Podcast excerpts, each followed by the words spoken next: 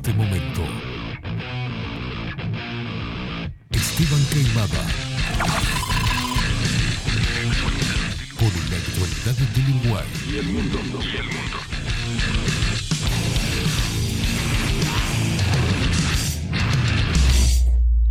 Bajo la lupa.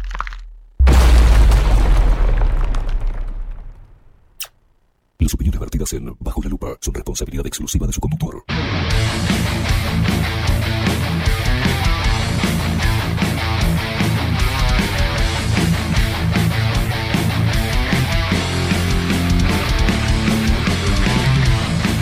Muy, pero muy buenos días. Eh, Bienvenidos a un nuevo programa de Bajo la Lupa por aquí por bajo la lupa.uy.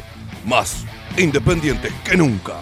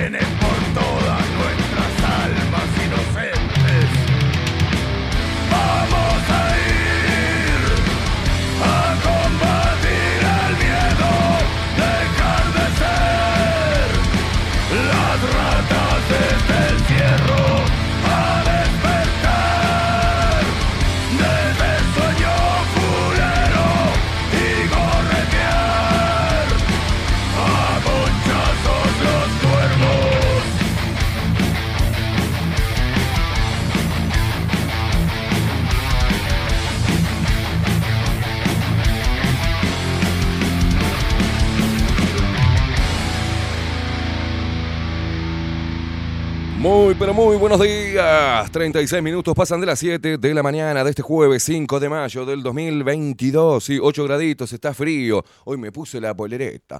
Hoy me puse la polereta porque estoy recado de frío. Estoy viejo. ¿Qué le vamos a hacer? Pero bueno, con toda la energía, a ver si nos entra el calor en la sangre. Sí, a ver si llamo a mis ancestros, a mi sangre portuguesa. Y arrancamos con toda la furia. Este jueves, hoy se viene Aldo Mazzucchelli, ¿eh? en su columna Extramuros.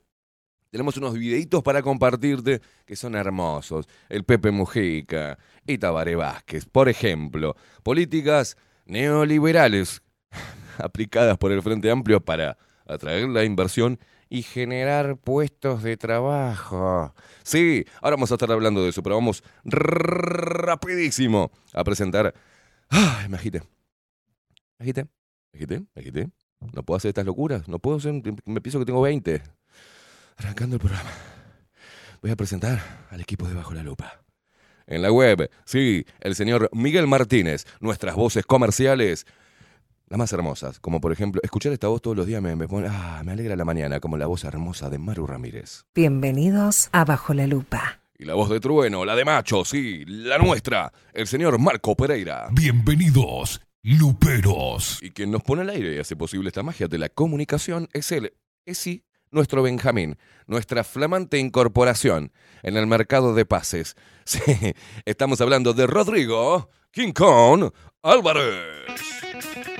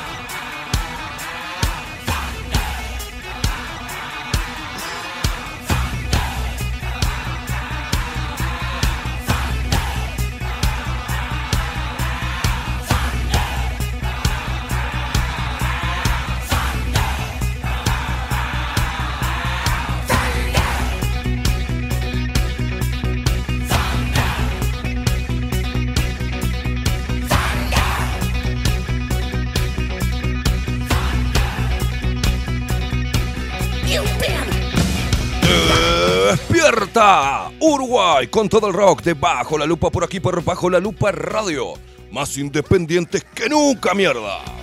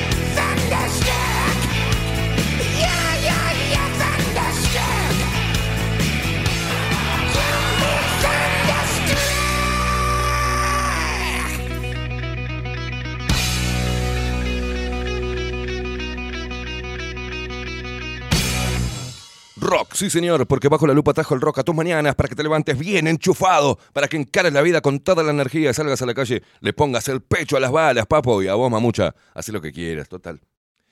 Salí marcha atrás igual, ponerle las nalgas a la, a la haz lo que quieras. Hermosa, para que salgas y le pongas pu, pu, pu, pu, los pechos a las balas. Ah. Hoy se empieza a mover Carolina. Se empieza a mover nuestra Caro que nos acompaña todas las mañanas. La intendente de Montevideo.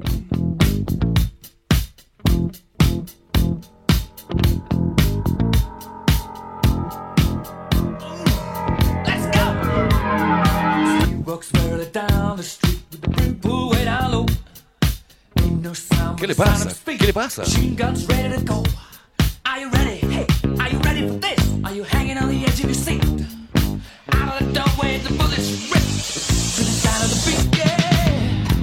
Ahí quedó más parecida, mira. Another one bites the dust. Another one bites the dust. And another one gone. And another one gone. Another one bites the dust. Hey, hey, gonna get you too. Another one bites the dust.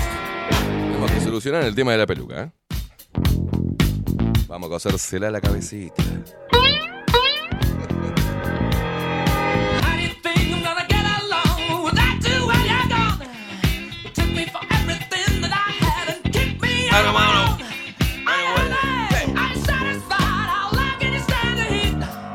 Vamos, que me está agarrando calor, carajo.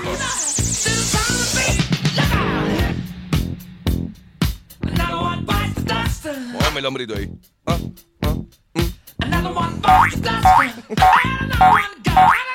Y ahí me mueve la, col la colacha, me mueves ahí, mira, mira.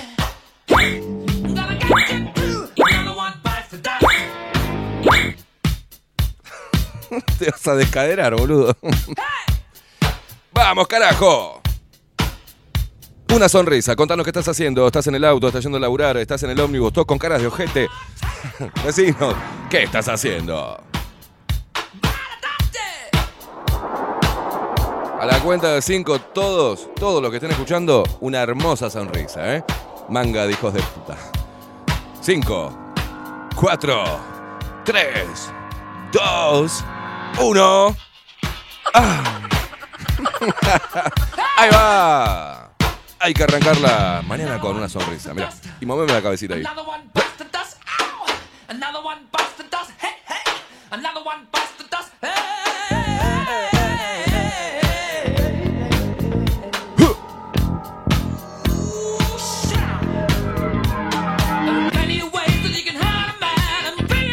¿Cómo amo esto, eh? ¿Cómo amo mi trabajo? La putísima madre. Estar con ustedes todos los días, hinchando los huevos, arrancando con toda la energía. Desde aquí, desde Bajo la Lupa Contenidos. Regalándole esto que... Bajo la Lupa.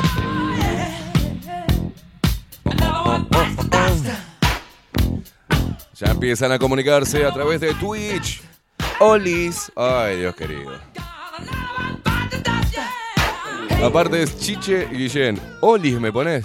Pedazo de trolo. Olis. Dios. ¿Cómo odio el Olis? ¿Cómo odio el Oki y el Olis? Ah. ¡Eh, cogote!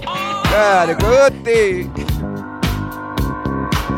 ¿Te imaginas entrar? Claro, te ponen Olis. Ja, ya está. Me la baja Me hizo dar cuenta que soy gay. Sí, los mensajes que nos llegan a través de Telegram se están despertando. Estas pequeñas basuras de luz. Estas pequeñas ratas asquerosas llenas de piojos. Divinas. Buen jueves, señor Esteban y King. Eh, nos manda un mono acá Lore riéndose. Muy bien, Lore. Buen día, Esteban y Rodri. Todos listos por acá para ponerle el pecho a las balas, nos dice Paula. Juanpi está muerto de risa. ¿Por qué?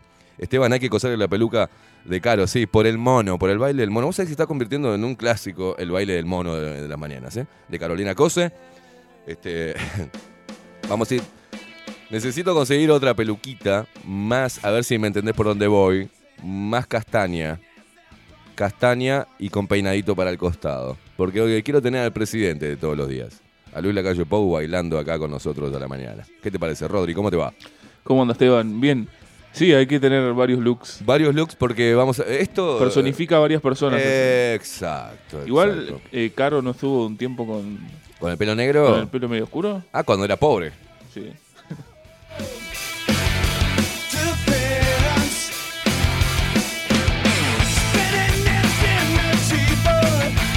Ah, ahí están ellas, las luperas, dándome consejo de cómo ponerle la peluca. Pegale la peluca, pero cállate la boca, Alejandra. Saludaba, guacha, buen día. Esteban y Rodri, camino al laburo, dice, cagándome de la risa con Caro. Está, está ojerosa, Caro. Sí, está... Vamos a tener que traer algún producto, algún producto para, para corregirle las, las ojeras, pobrecita. Aldo y Ana María desde Pinamar, como siempre, nuestros queridos hermosos viejitos. Esa, Lore, nos manda una foto, Lore, en pelota. No, mentira, nos manda una foto. No, te las voy. Pasámela, pasámela, dice Rodrigo. No, no. De la sonrisa, Lore, qué lindo.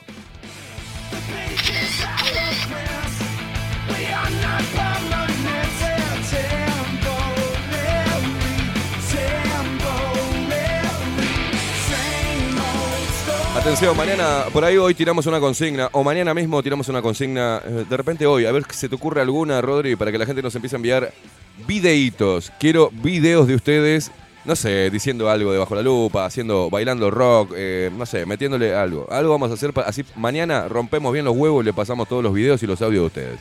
¿Eh? Voy a hacer la a Rodri. El señor Daniel Barrón, el hombre que se que, es- que escribe perfecto, que, que se comunica de manera Este, es un doctor en letras. Buenos días, Esteban, King, Rodri, Webmaster, Miguel y Luperos de Ley. Jueves rockero. Un día para Back Him Back a full. Ah, bueno, bueno. ¿Qué querés, este, hacer striptease, bacho? ACD si quiere, míralo. Mabelucha, Mabel Trillo, buenos días, gente linda, Esteban, equipo y toda la barra brava lupera. Brillante día para todos, gracias. María, María Guillén dice buenos días chicos, buenos días. Rubia, ¿cómo estás? Miguel, ¿qué nos, pan, qué nos pone Miguel? Fénix News, déjame... Mota. sí. Oh, loco, mándenos buen día. En serio, no me mandes un video de, de One, loco.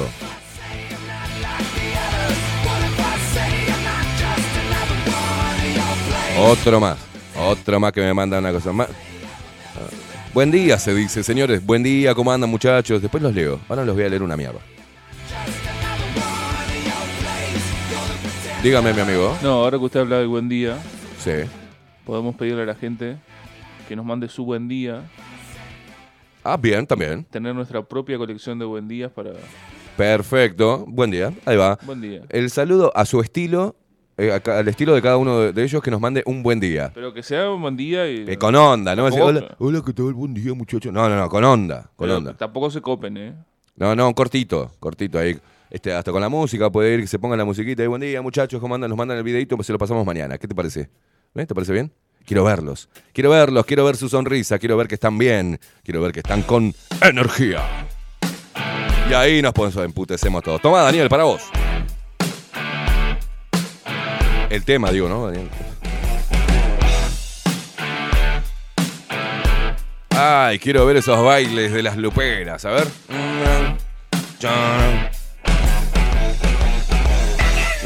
Iba a decir una guasada, pero mejor no. Si no tienen caño, no.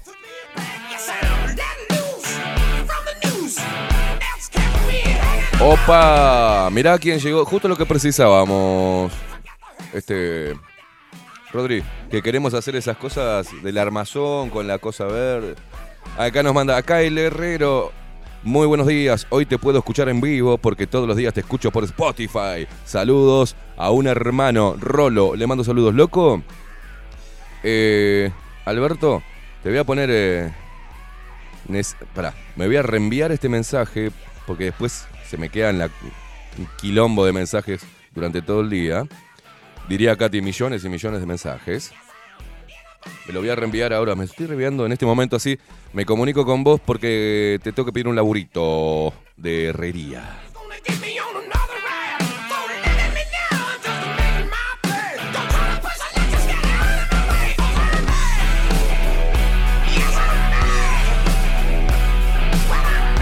Saturando un poco me parece ahí. Álvaro, muy buen día para todo el equipo. Penúltimo ya, sí. Nos aprontamos para la joda.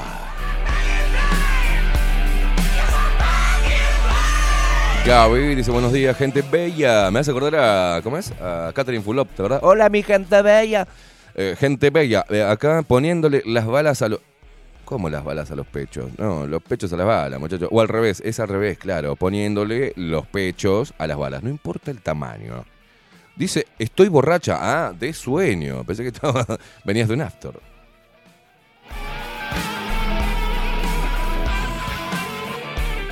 Dice Carlos Mota. ¿ah? Buenos días, máquinas Esteban, Rodrigo. Que nunca falte la rotura de huevos de todos los días. Abrazo y buena jornada. Viviana Hermosa, de Salón Libertad. Buenos días, nos dice con una carita hermosa de sonrisa. Un beso para vos y para Marcelo y para toda la gente que trabaja en Salón Libertad, Paraguay. Casi 18 de julio, ¿eh? Casi 18 de julio, a donde está la parada del Bondi. ¿ah? Entre San José y 18 de julio, Salón Libertad. Lo que te imagines lo encontrás en el salón más completo del centro. Mirá, y de ahí, de Salón Libertad, es que apareció Lupito. Y de la idea de ponerle la peluquita también fue de Viviana.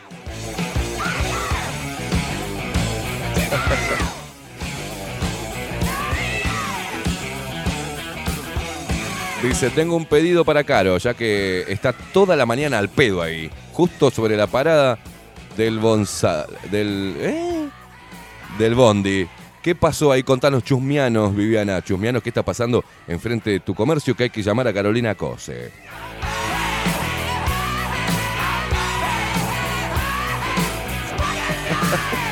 Gaby, ojo con los. ¿Qué me manda? Unas nalgas. Alguien que está cacheteando unas nalgas. Son unas degeneradas, ¿no?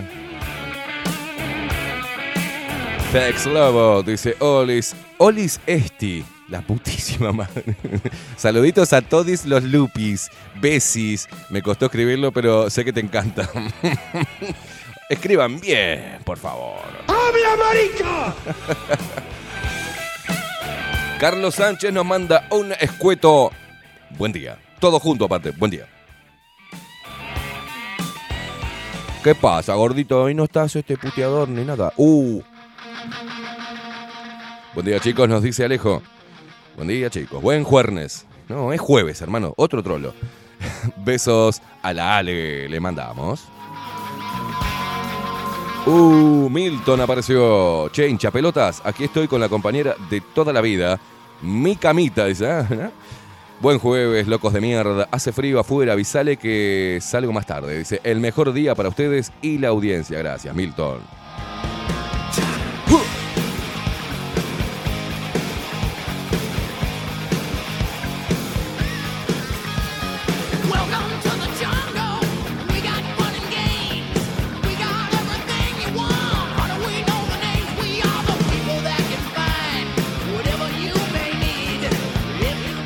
Tato dice, buen día, ratas experimentales. Y, pará, ratas experimentales y violadas, ¿qué te pasa? La aldeanada sigue en la paja. No, arriba bajo la lupa. Tato, estás con todo, ¿eh? El monte, mirá el monte. Hacía rato que no se escribía el monte. Dice, buen día, Esteban y grupo. Ayer comentaste que Bianchi no dio mucho palo a los no vacunados. No, no, no, no, no. A los no vacunados no. A mí. No dije a los no vacunados. A mí dije.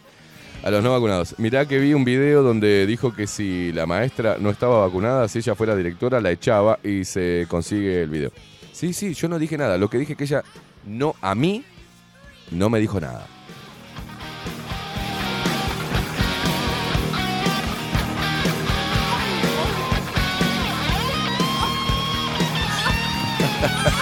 Claudia dice, hola gente, gente linda, buenos días para todos, a entrar en calor, eso, bienvenido a la jungla, sí, welcome to the jungle. Guns N' Roses sonando en Bajo la Lupa Radio.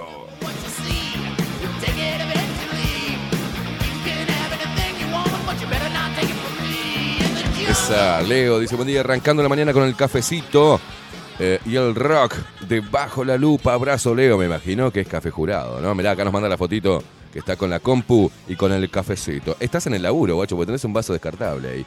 Estás, ponete a laburar, escuchándonos, claro. Federico el filósofo, hola guachos trolos, los jueves entro en modo zen para recibir al maestro Po, Aldo. Salud.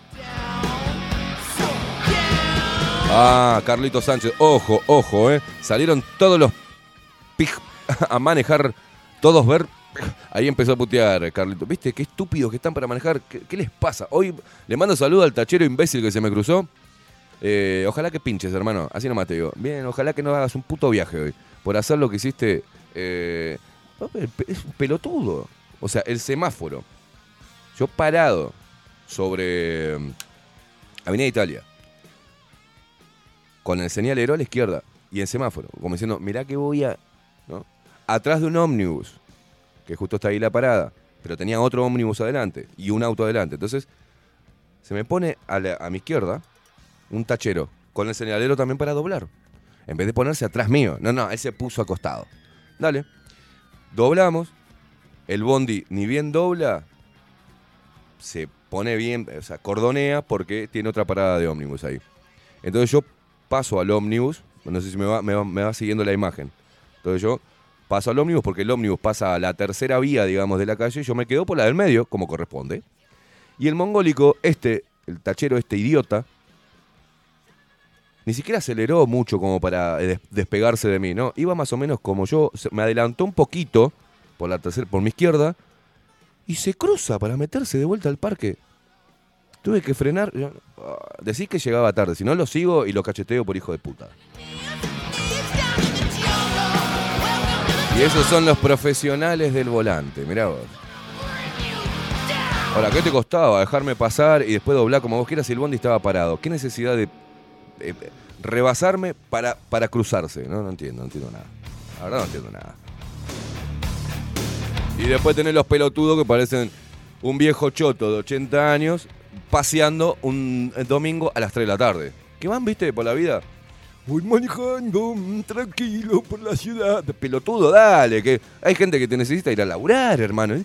Voy tranquilo con el mate, mi país. Pelotudo.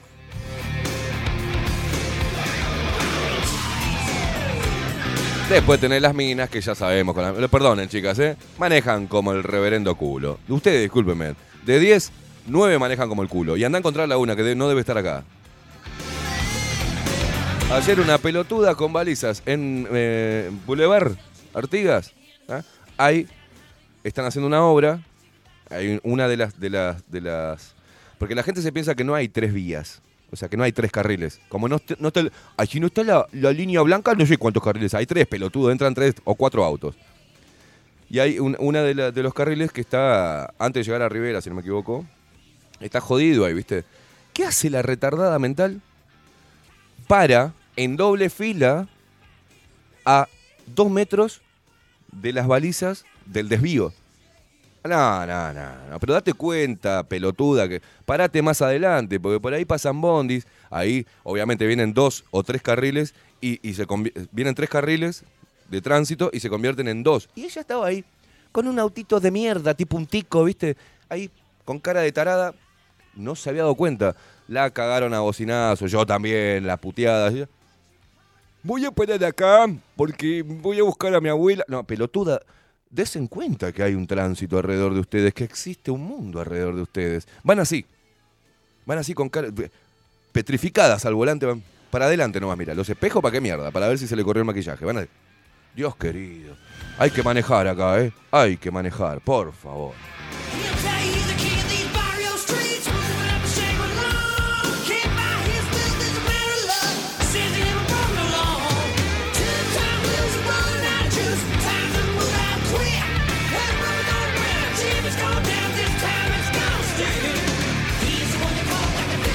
Gastón Évora, buen día, fenómenos. Un gran saludo para el fenómeno de Aldo, que viene haciendo tremendas columnas. Ayer incursiones, eh, incursi- incursiones, ¿será? Sin querer, casi en la televisión uruguaya. Y me pregunto por qué está tomado por putos, trans, lesbianos. ¿Qué país pedorro? Ah, sí, ya sé a qué te Bill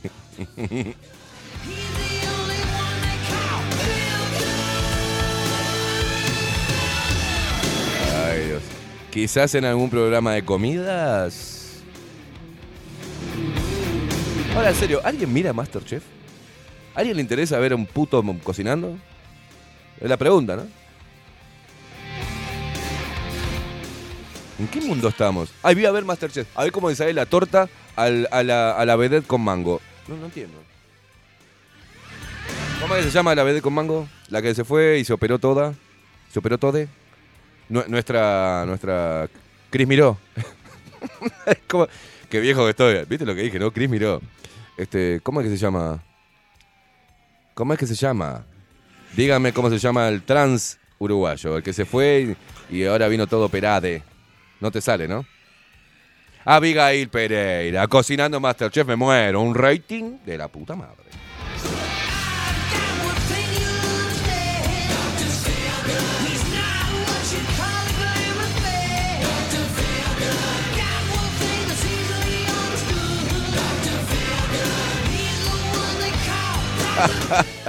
Gastón Évora dice, no seas tarado, es mujer ahora. No, no es mujer, nunca va a ser mujer. Porque no tiene útero, no tiene ovarios, no tiene nada y tiene un pene colgando, señores.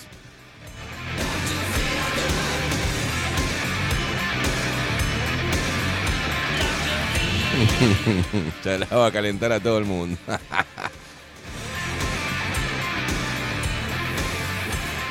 Daniel Barrón dice, sí, las veces que te pasan, se- habla de los taxistas, ¿no? Se cruzan y a dos metros clavan los frenos para agarrar un pasaje. Bueno, sí, eso.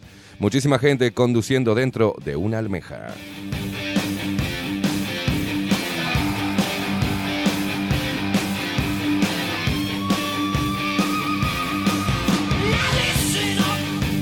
Buen día, Melquiades. Ya voy a estar, voy a estar eh, eh, entrando acá. Se disparan las ganancias de Pfizer. Un 61% en primer trimestre gracias a vacuna. ah, Ahora voy a estar metiéndome ahí. Raquel, nuestra Rachel. Rachel, ¿cómo andás? Buen día, Esteban y compañía con el café jurado delicioso. Que tengan un gran jueves. Gracias, hermosa. Igualmente para vos. Marcelo, a conocer. Buen día, Esteban. Acá full en el bus. Ahora, hora pico. Hoy todo me, me succiona un egg. Él me dice acá, me chupa un huevo, pero yo viste, lo trato de suavizar. Me voy de licencia. ¡Vamos, carajo!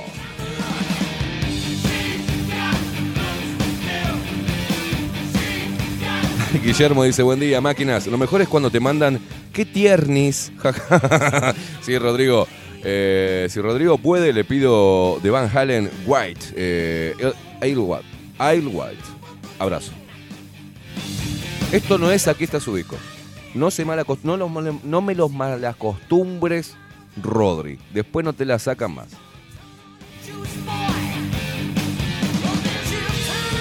Santiago Fabiane, respecto a Abigail Pérez, dices, buen día, es una mujer con pestillo sorpresa y media.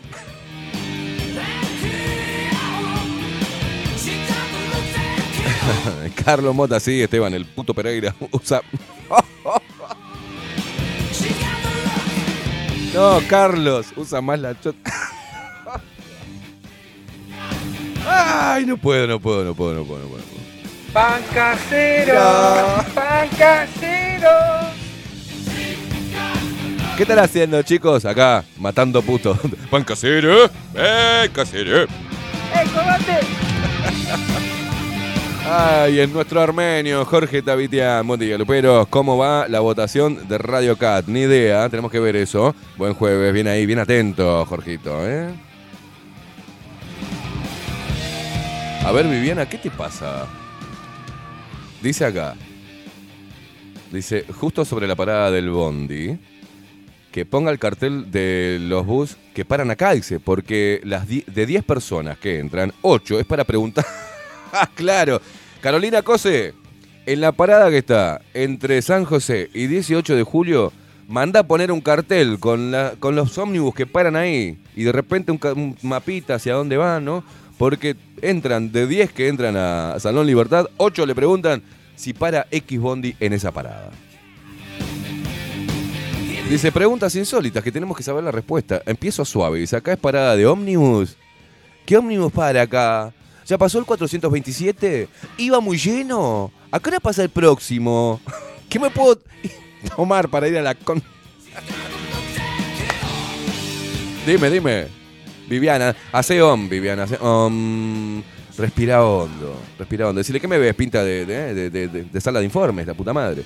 De- decime. No, no, que viene muy bien la votación, pero hay que seguir. Hay que seguir Metiéndole. votando, señores. Hay que seguir votando. Así entramos a Radio Cat y nos desparramamos por todos lados, ¿eh? ¿Eh? ¿Ciento? ¿Cien? ¿Cuántos vamos? Nada, 50. ¿Cuántos votos tenemos? 90, todavía no llegamos a 100. ¿Cuánto precisamos? 8600. Sigan votando, manga, hijos. No, el sistema está bueno porque se postulan todas las radios que quieran Sí. y por las que tienen más votos quedan. Pero Bien. es bien a elección de la gente. Bien, hay que volver a pasar el link, seguir votando, hay que darles a seguir votando. Che, le iba a, hacer, le iba a hacer- decir algo. Le voy a mandar un abrazo a, bueno, Claudia Land, después, ahora no me sale, mirá, lo voy a, subime ese tema, subime ese tema que voy a buscar algo.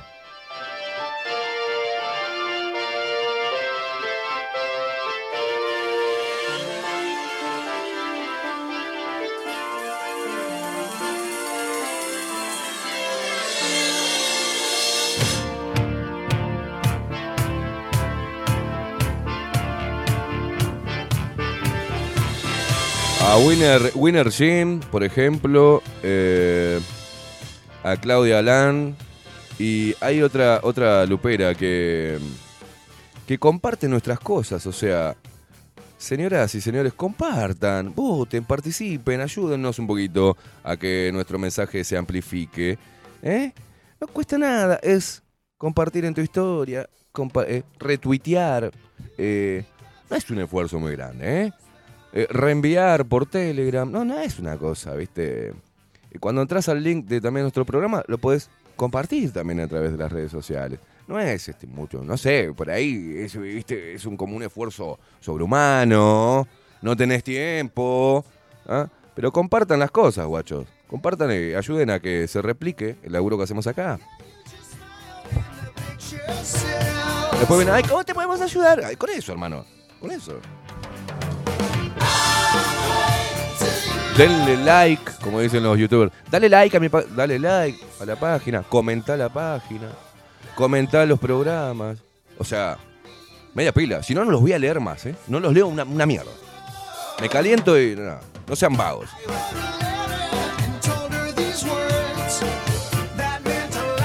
Raquel dice, qué buena la presentación de Extramuros, ¿viste? Qué bueno que está. Eso es Ramiro Piedrabuena. ¿Eh? Eh, se manda unas ediciones de la putísima madre, un diseñador espectacular, que por suerte no lo podemos tener todavía de forma completamente dentro de- del equipo porque tiene mucho laburo, pero, pero sí, ha sido eh, un diseñador que ha entendido qué era lo que quería yo, qué, cómo, era, cómo quería presentarlo, de qué manera, y la verdad que es un capo. Ramiro Piedrabuena, ¿eh?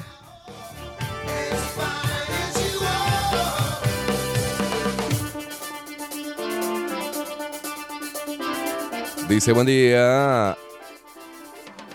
Asnas, Asna Sikis, de la presidente de Montevideo, sí, Carolina Gómez, ¿eh?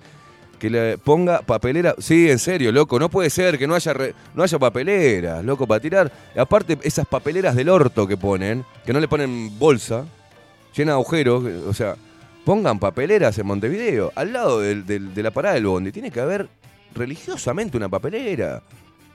Otra vez me pasó, digo, no me acuerdo qué mierda quería tirar. Y digo, "¿Qué mierda. Tenés que ir a un contenedor de mierda, ensuciarte todas las manos, con eso lleno de olor a mugre. En vez de tener un- un- ¿no? una papelera donde poder tirar las cosas. Si, no le- si vos le decís, "Ma- el- Montevideo tu casa, mantenerla limpia. Sí, pelotuda, pero poner, poner un lugar para tirar las cosas. Si la gente no tiene un lugar, algunos pelotudos lo tiran en la calle o, o te lo tenés que meter todo en el bolso, toda la mugre. Ah, y la recaudación, dale, poné tachos, hija de puta. Agarrá a uno de tus compañeros, que hacelo abrir una empresa. Mira, eh, cómo funciona la intendencia de Montevideo. Agarrá a un primo tuyo, caro. Hacelo abrir una empresa que importe tachos, ¿viste? Y que y vos le compres los, los servicios y le compres los tachos. Y se llena de guita tu primo, vos cometías, ¿viste? Pero por lo menos no pones un tacho. Afanen, pero hagan cosas productivas, ¿viste? Ya está, la resignación, ¿viste? Afanen, pero hagan cosas constructivas.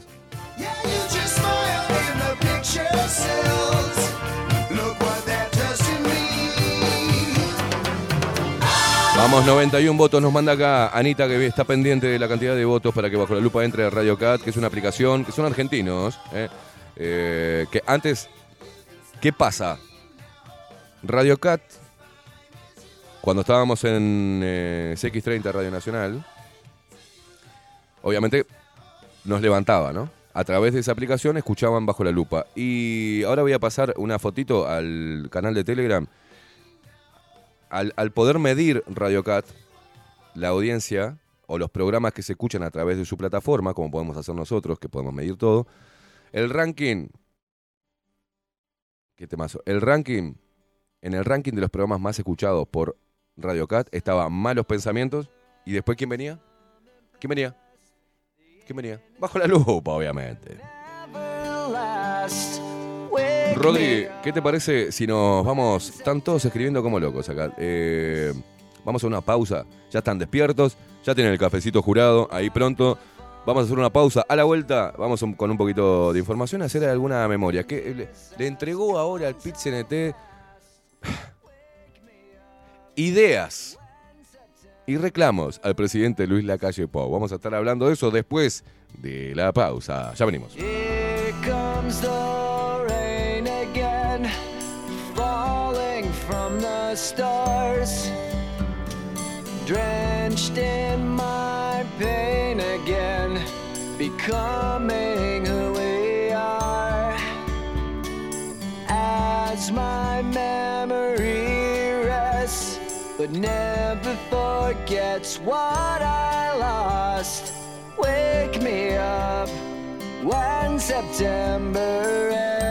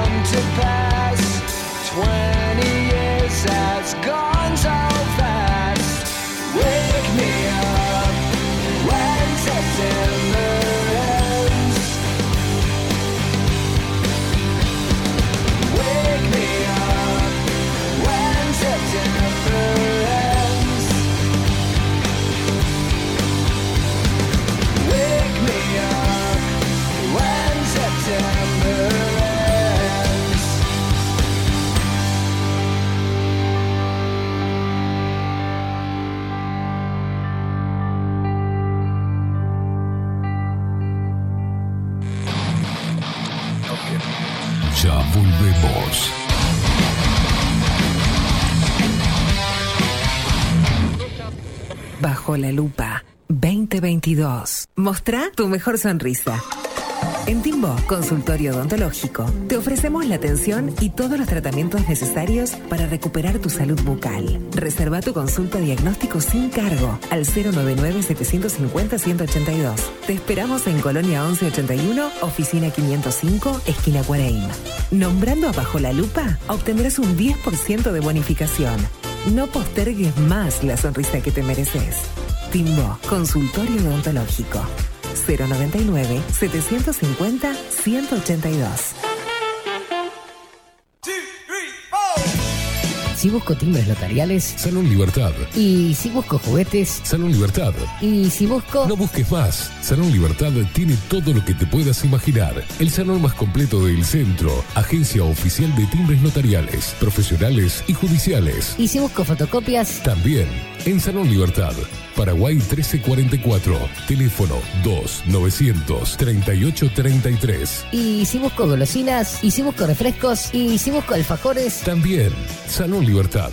2 900 38 33. Si estás en Miami, Florida y querés renovar los pisos de tu hogar o reformar tu baño y tu cocina, la mejor opción es CM Great Services, la empresa de construcción que le da vida a tu diseño.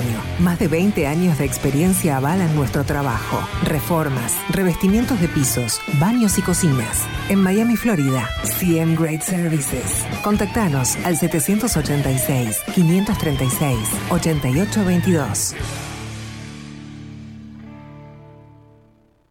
Café Jurado, directamente desde la planta hasta su propia taza, siempre garantizando la mejor calidad. Café Jurado, su cuerpo, su intenso sabor y su aroma hacen de nuestro café un placer único. Desde 1912, pasión por el café.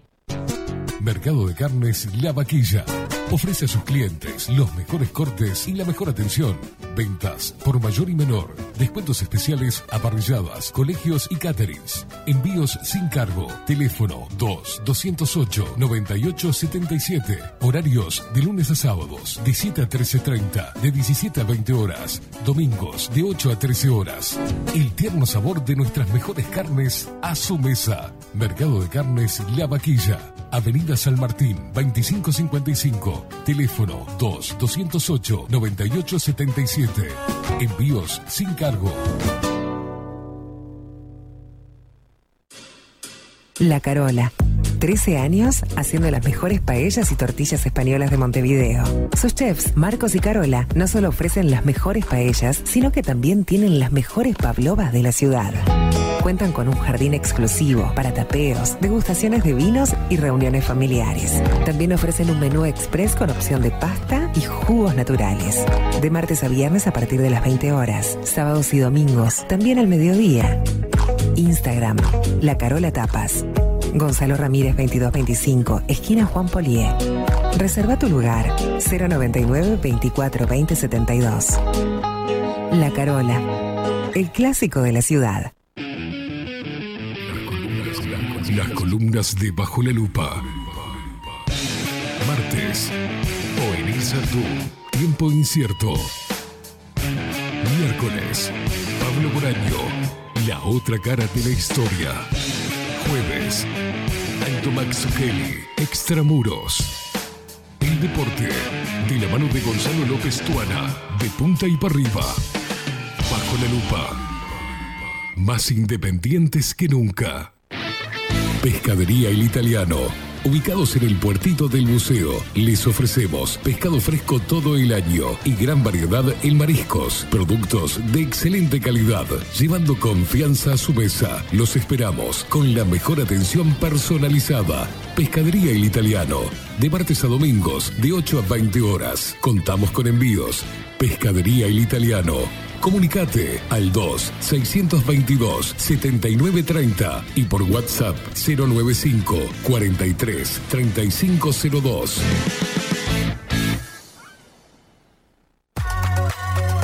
Mercería Las Labores. La mercería más antigua del país, desde hace más de 100 años junto a vos. Tristamar Baja, 1524, abierto de 9 a 19 horas. Visítanos en www.lanerialaslavores.com.uy. Facebook, Mercería Las Labores. En Instagram, Mercería Lanería Las Labores. 094-893-881. En artículos de mercería y lanería, lo que no encuentra aquí, no existe. Wolfer Contenedores. Realizamos oficinas, viviendas y proyectos a medida. En Wolfer Contenedores armamos el proyecto para tu vivienda con uno o más contenedores. Visita nuestro showroom en Ruta 1, kilómetro 155-500 y elegí tu vivienda. Wolfer Contenedores para entrega inmediata. Informate al 094-263-705 45 20 31 63 o en wolfer.com.uy. Wolfer Contenedores desde Colonia y Montevideo para todo el país. Estudio Jurídico Notarial, Perezcal y Asociados. Más de 25 años de experiencia en todas las materias, representando a estudios nacionales e internacionales. Una amplia trayectoria en materia penal, sucesiones y reivindicaciones. Más de dos décadas de experiencia recuperando terrenos ocupados. Torre Gorlero, oficina 20, 21 y 22. 099-309-319. Estudio Jurídico Notarial, Perezcal y Asociados. Grupo Service. Servicio técnico especializado. Huawei, iPhone, Xiaomi. Trabajamos con todas las marcas. Contamos con servicio express. Cambio de pantalla en 30 minutos. Grupo Service. Grupo Service. Reparación de celulares, computadoras y tablets. Encontranos en nuestra web gruposervice.com.uy y por WhatsApp 094 389 568. Violeta Cosméticos. En perfumería, maquillaje y cosmética nacional e importada. 44 años de trayectoria nos respaldan para darte el mejor asesoramiento. Seguinos en las redes, en Facebook, Perfumería Violeta Cosméticos, Instagram, arroba Perfumería Violeta.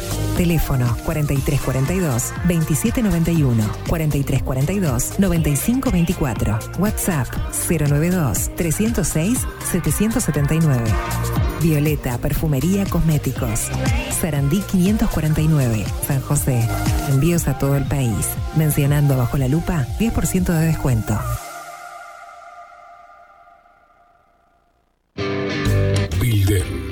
Digital. Creamos la estrategia de transformación digital para que tu empresa avance y se adapte a los desafíos de hoy. Desarrollo y posicionamiento web, community management, planes de marketing digital. Builden, transformación digital. Comunicate al 094 400 060 o escribinos a hola@builden.uy. Seguinos en todas las redes sociales. Instagram, Facebook y Twitter. Arroba bajo la lupa UI. Escribinos por Telegram. Arroba bajo la lupa uy. Seguinos en vivo por nuestro sitio web bajolalupa.uy. Bajo la lupa. Periodismo independiente.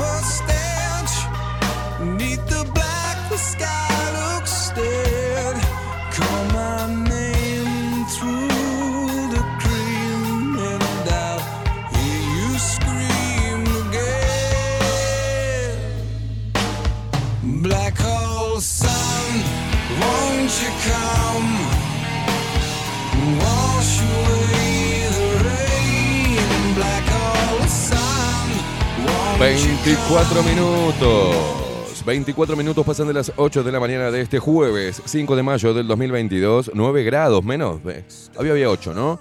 9 graditos, calculo. Hay sol. Está soleadito hoy, precioso, pero abrígate, abrígate el pechito, vamos.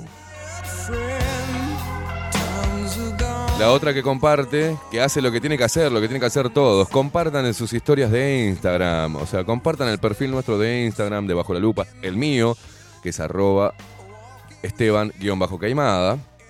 Comparten, eh, no, nos etiquetan, hagan algo, hijos de puta. Isa Méndez, que siempre comparte igual que Claudia Lan. Y hay otro por ahí también que comparte nuestro laburo en las redes sociales. Pónganse a laburar, por favor, ¿eh? No sean vagos. Black hole sun, won't you come?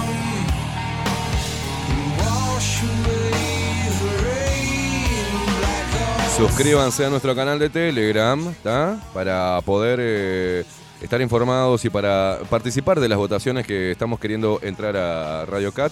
Vamos segundo, pocos, te- tenemos miles de seguidores, no, pero en serio, miles. Entonces, media pila, entras ahí y votá para que Bajo la Lupa esté en Radio Cat, así llegamos a más lugares con nuestro trabajo, tanto el nuestro como el de 20, porque después que entremos nosotros, hacemos la votación para 24-7 Express, ¿o no? No, sale todo. Ah, toda la radio general. Ah, está perfecto, perfecto. Van a encontrar la transmisión de la radio en general. Perfecto, perfecto. Viste que yo soy un pelotudo. Pero bueno, bien ahí, bien ahí. O sea, no solamente nosotros, sino también Katy va a estar en Radio Cat. Así que media pila a votar, señores.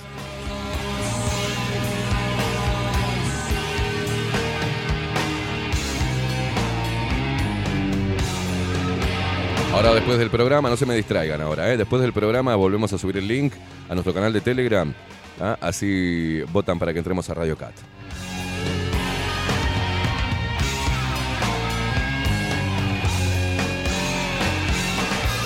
En un ratito nomás, Aldo Mazzucchelli y su columna Extramuros. ¿Qué se te traerá hoy? ¿Qué traerá hoy, por Dios?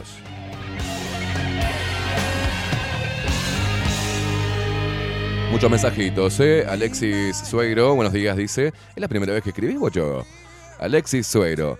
Buenos días, capo. Eh, eh, por acá, Rodrigo. ¿Quién es Rodrigo? Ah, sos vos?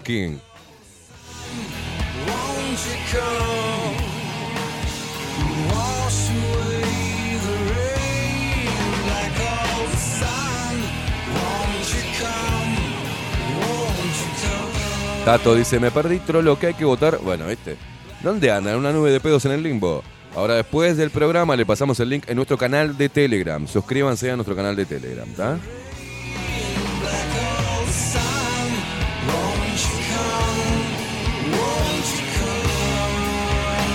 Vos sabés que estoy viendo tanto acá en, eh, Montevideo. Ahora ya nos vamos a meter, eh, vamos a meter a hablar de un poquito de información, ¿eh? De lo que está sucediendo. Eh, qué casualidad. Gracias, gracias, este, acá, Daniel, porque hoy me había puesto esto. Eh, pará, ¿para qué quilombo, Sandra? Me manda. ¿Qué les pasa? Bueno, esperen un segundo. Porque eh, los médicos uruguayos están preocupados.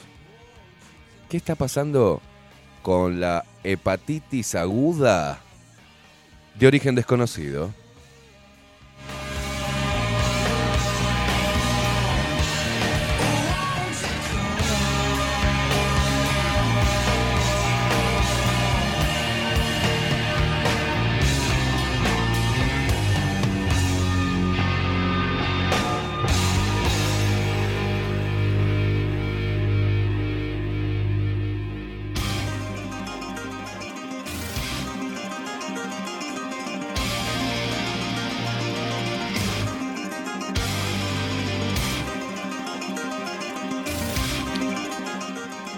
Bueno, acá eh, en un artículo de Tele12, ayer estaba, página no encontrada, me dice la reputísima madre. ¿Qué les, qué les pasa, señores? ¿Qué les pasa? ¿Qué ya lo, lo borraron? ¿No me dejan entrar a Telemundo tampoco? Vamos a entrar por acá por la compu.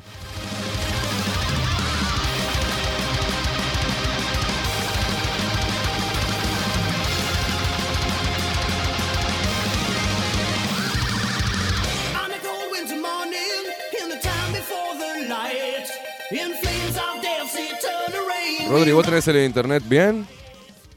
Bien. Acá está, lo tengo medio, medio, medio lentito.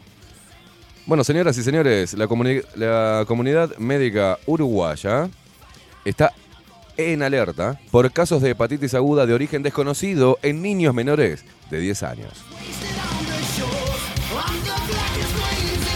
La experta Nelia Hernández sostuvo que aún eh, desconocen la causa, un aspecto fundamental para poder implementar el tratamiento adecuado. Dice los casos de hepatitis infantil aguda de origen desconocido, surgida en Reino Unido y confirmada ya en una docena de países, ascendían alrededor de 230 el primero de mayo, al primero de mayo, de acuerdo a lo que informó esta semana la Organización Mundial de la Salud. Hay investigaciones en marcha en todos los países, se han confirmado casos, pero por el momento la causa de esta hepatitis todavía es desconocida, dijo días atrás en rueda de prensa la directora del Centro Europeo para la Prevención y el Control de Enfermedades, Andrea Amon. O Hammond. O Amon.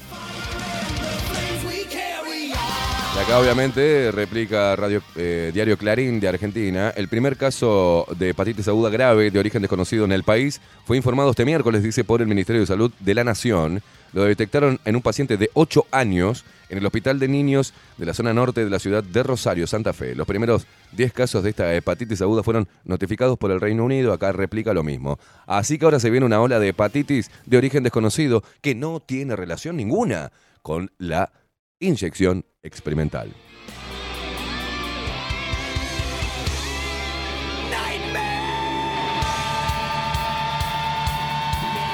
Vamos a pasar primero, Rodri. Ayer retuiteé con comentario, obviamente, porque volví a Twitter a molestar. Y aparte ya estoy poniendo, los estoy arrobando a ellos, los estoy arrobando con nombre y apellido, ¿viste? Porque eh, ayer me llamó la atención, vio, vieron los pasos hacia atrás que está haciendo ahí nomás, ¿no? Reculando en chancletas Gabriel Pereira. Y yo, viste, te- a veces soy tan, me pongo medio, medio, creo en utopías, viste. Por ahí son utopías. Pero pienso que, la puta madre, qué lento que está todo esto. Pienso que en este, En este contexto, cuando pasan cosas así tan graves a nivel mundial, que afectan obviamente, si es a nivel mundial, nos choca a nosotros de, de, em, de lleno, como la supuesta pandemia, ¿no?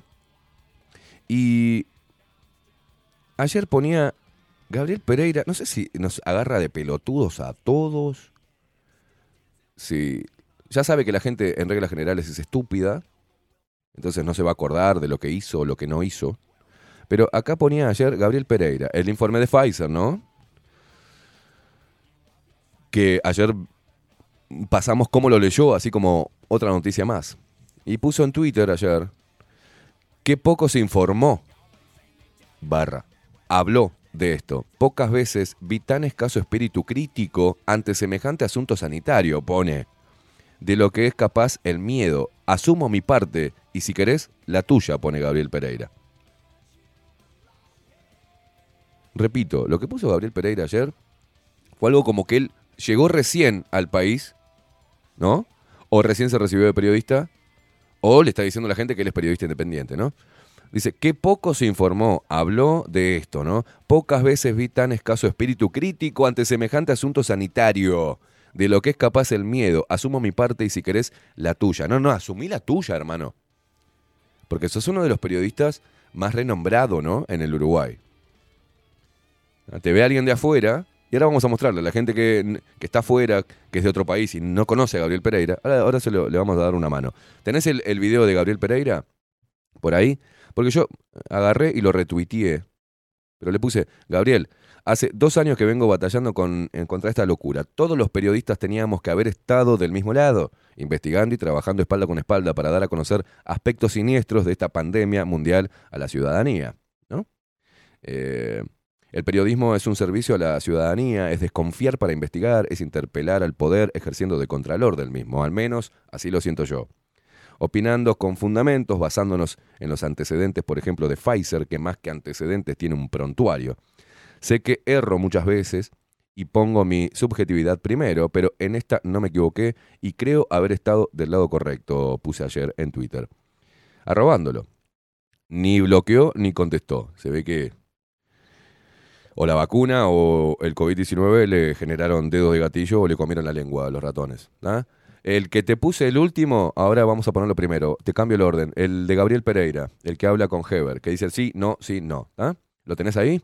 Porque a mí me hubiese gustado que en temas no policiales, porque Gabriel Pereira, recuerdan que Gabriel Pereira dijo que Bonomi había sido el mejor ministro del Interior que había tenido el país, ¿no? En la historia.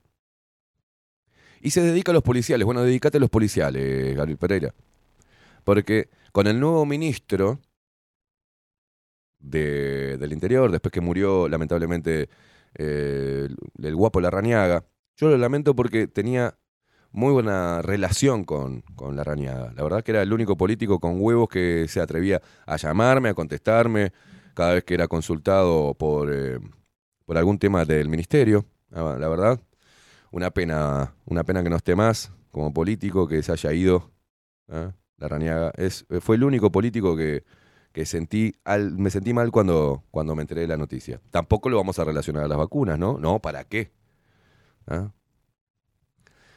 Pero le afanamos un poquito a Sin una edición de una entrevista de Gabriel Pereira, el periodista incisivo, con el ministro del Interior que suplantó, ¿no? Que quedó después del fallecimiento de Larrañaga. Lamentablemente pusieron a Heber. Vamos a escuchar la interpelación que le hace Gabriel Pereira al ministro del Interior.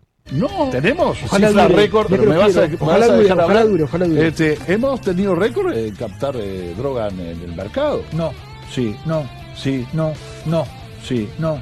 sí. No, Pasta base de cocaína. No. 2016, 137 kilos. 2017, No. 33, 169 en el 2018 y 1196. Ese es un dato que el gobierno dio errado.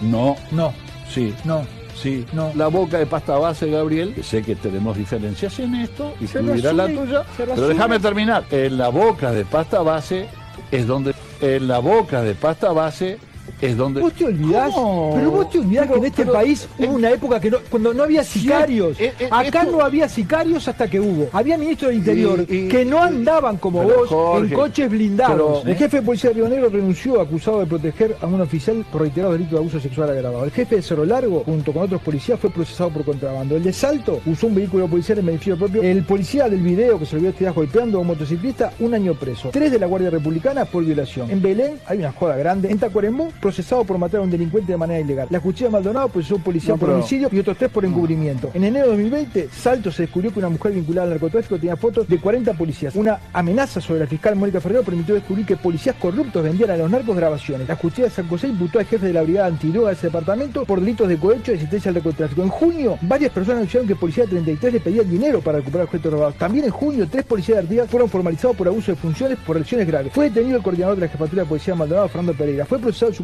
Ricardo Perdomo por el delito de tráfico de armas. La justicia procesó a un policía y un bombero por ser parte de una banda que transportaba cocaína. Y sigo, y sigo, y sigo, y sigo. Y yo sigo también. Y sigo, y sigo, y sigo, y sigo. Y yo sigo también. La corrupción nosotros vamos a combatirla y la seguimos combatiendo. Eso es una cosa. Eso Yo no digo que no la combatas. No, no, Pero nosotros... que hay corrupción, ¿cómo no? Bueno, ¿Cómo no? como hay en el periodismo, como hay en el... ¿cómo eh, vas a sí. comparar? Con la gana. Con corrupción como, como hay en el periodismo, le dijo Heber. Pero ahí lo ven a un periodista este, incisivo, interpelando al ministro del Interior, a Heber, ¿no? Digo, ¿por qué no hizo lo mismo con el ministro de Salud Salinas? ¿Por qué no le dijo "Mm, sí, no, sí, no, sí, no?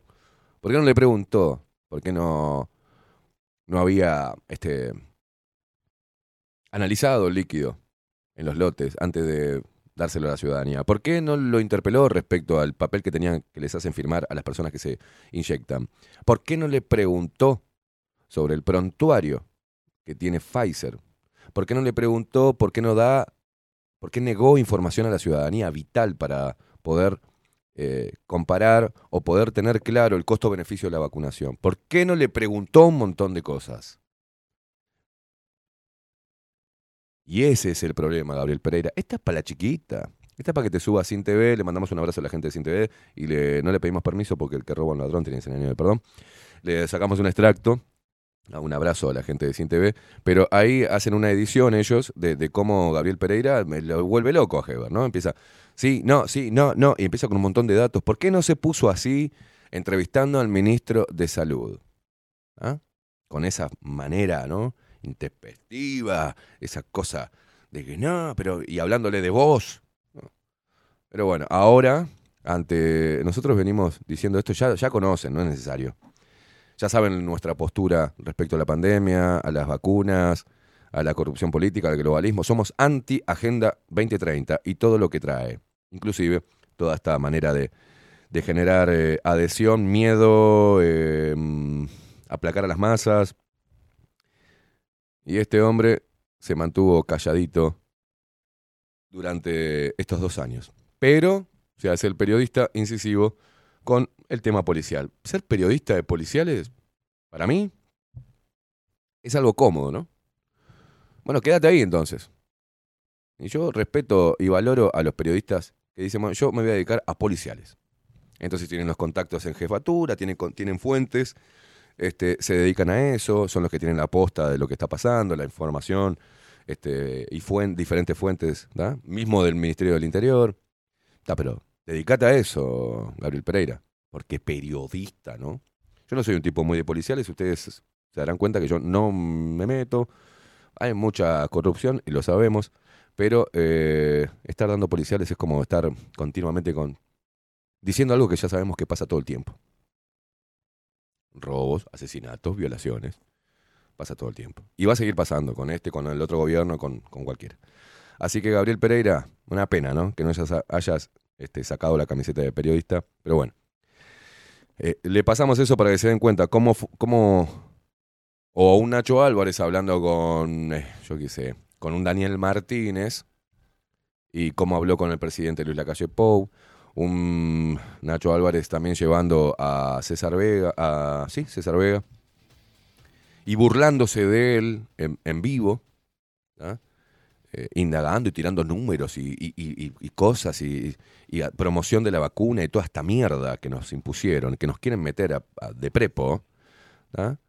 pero se hacen los periodistas este, incisivos con Nacho Álvarez, con eh, los estafadores de, de calefones usados, y el otro con eh, los temas referidos a la seguridad. Pero después hicieron agua por todos lados. Poneme música.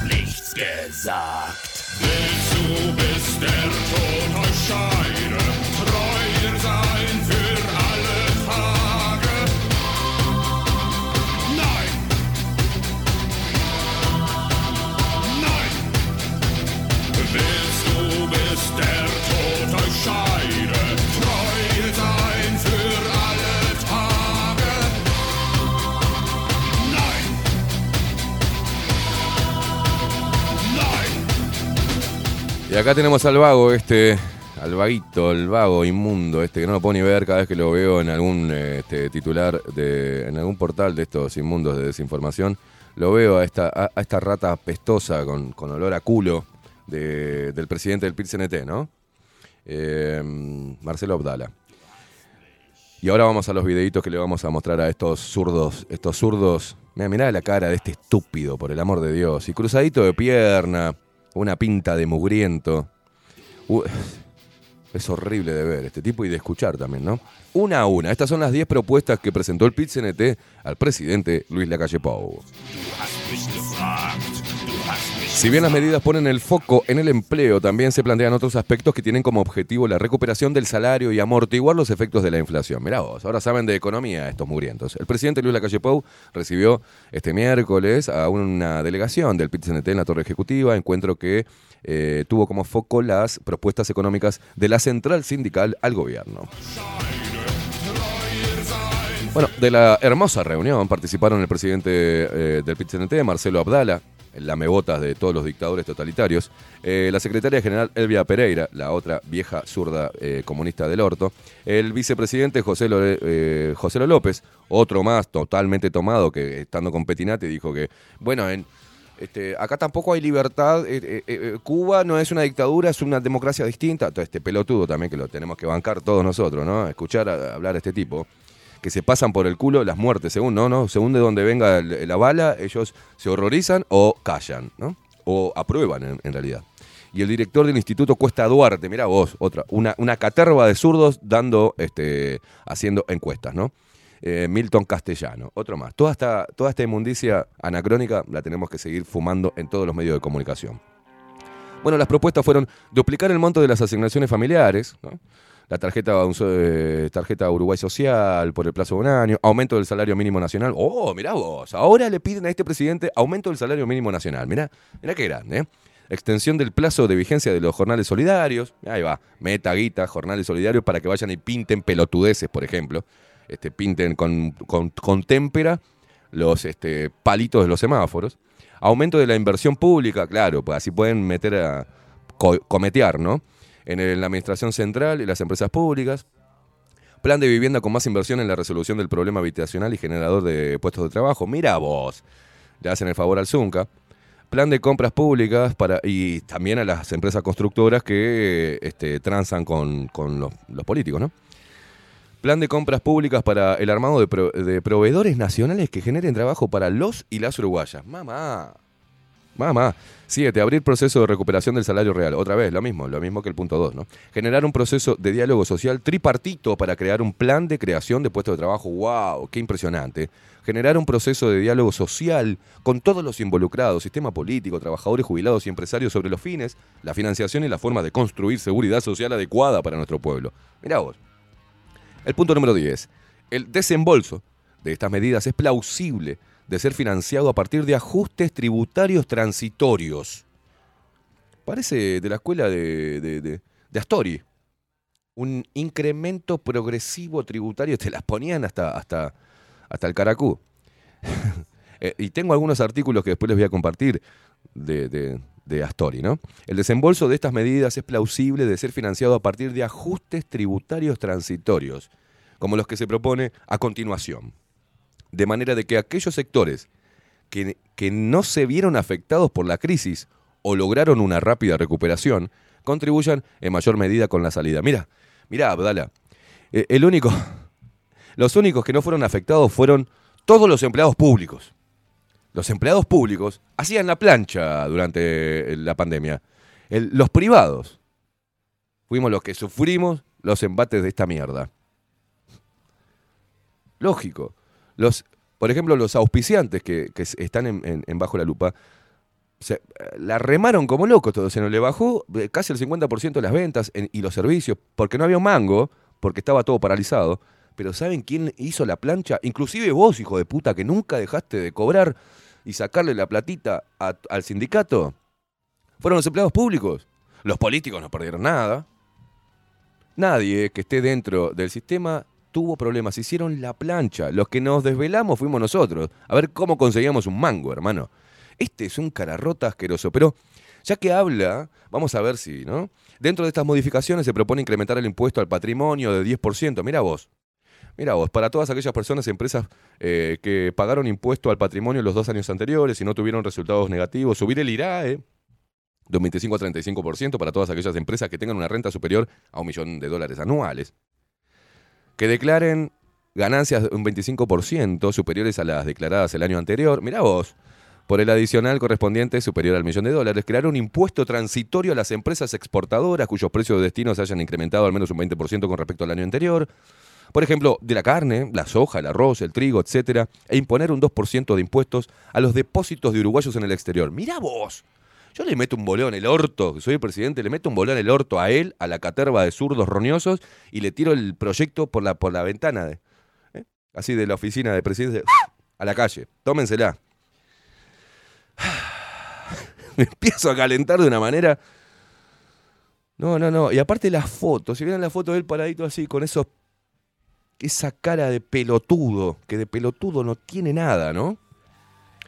Pero vamos, ¿qué, qué les parece? A mí me encanta hacer un llamado siempre a la memoria, ¿no? Para estos zurdos roñosos. ¿ah? Porque ya son, no son de izquierda, no son del Frente Amplio. Estos son zurdos anacrónicos roñosos. Son los que van a fogonear si esto no, no se lleva a cabo, si el presidente no se agacha y se abre las nalgas. ¿ah? Van a empezar a fogonear, van a empezar con el martirologio y acá va a haber un quilombo. ¿ah? Porque a ellos les encanta, como este pelotudo que encabezó quilombos en Venezuela, encabezó quilombos y fogoneos también en Chile, y posiblemente también se junte con los cubanos de inteligencia de acá, los venezolanos de inteligencia de acá, para generar el descontento social y el estallido social, porque les encanta el quilombo y es la única forma que saben hacer política. Y si no, agarran un arma y empiezan, ¿viste? vuelve la guerrilla. Les encanta a estos pelotudos. Esta escoria de la sociedad, so- es escoria. La verdad, es escoria. No hay forma, no hay forma de, de verlo de otra manera, al menos para mí. Vos miralo como vos quieras. Pero este tipo es una rata. Él y la otra rata Pereira, que ahora pasó a ser presidente de- del Frente Amplio. Y, estos son los que dominan al Frente Amplio.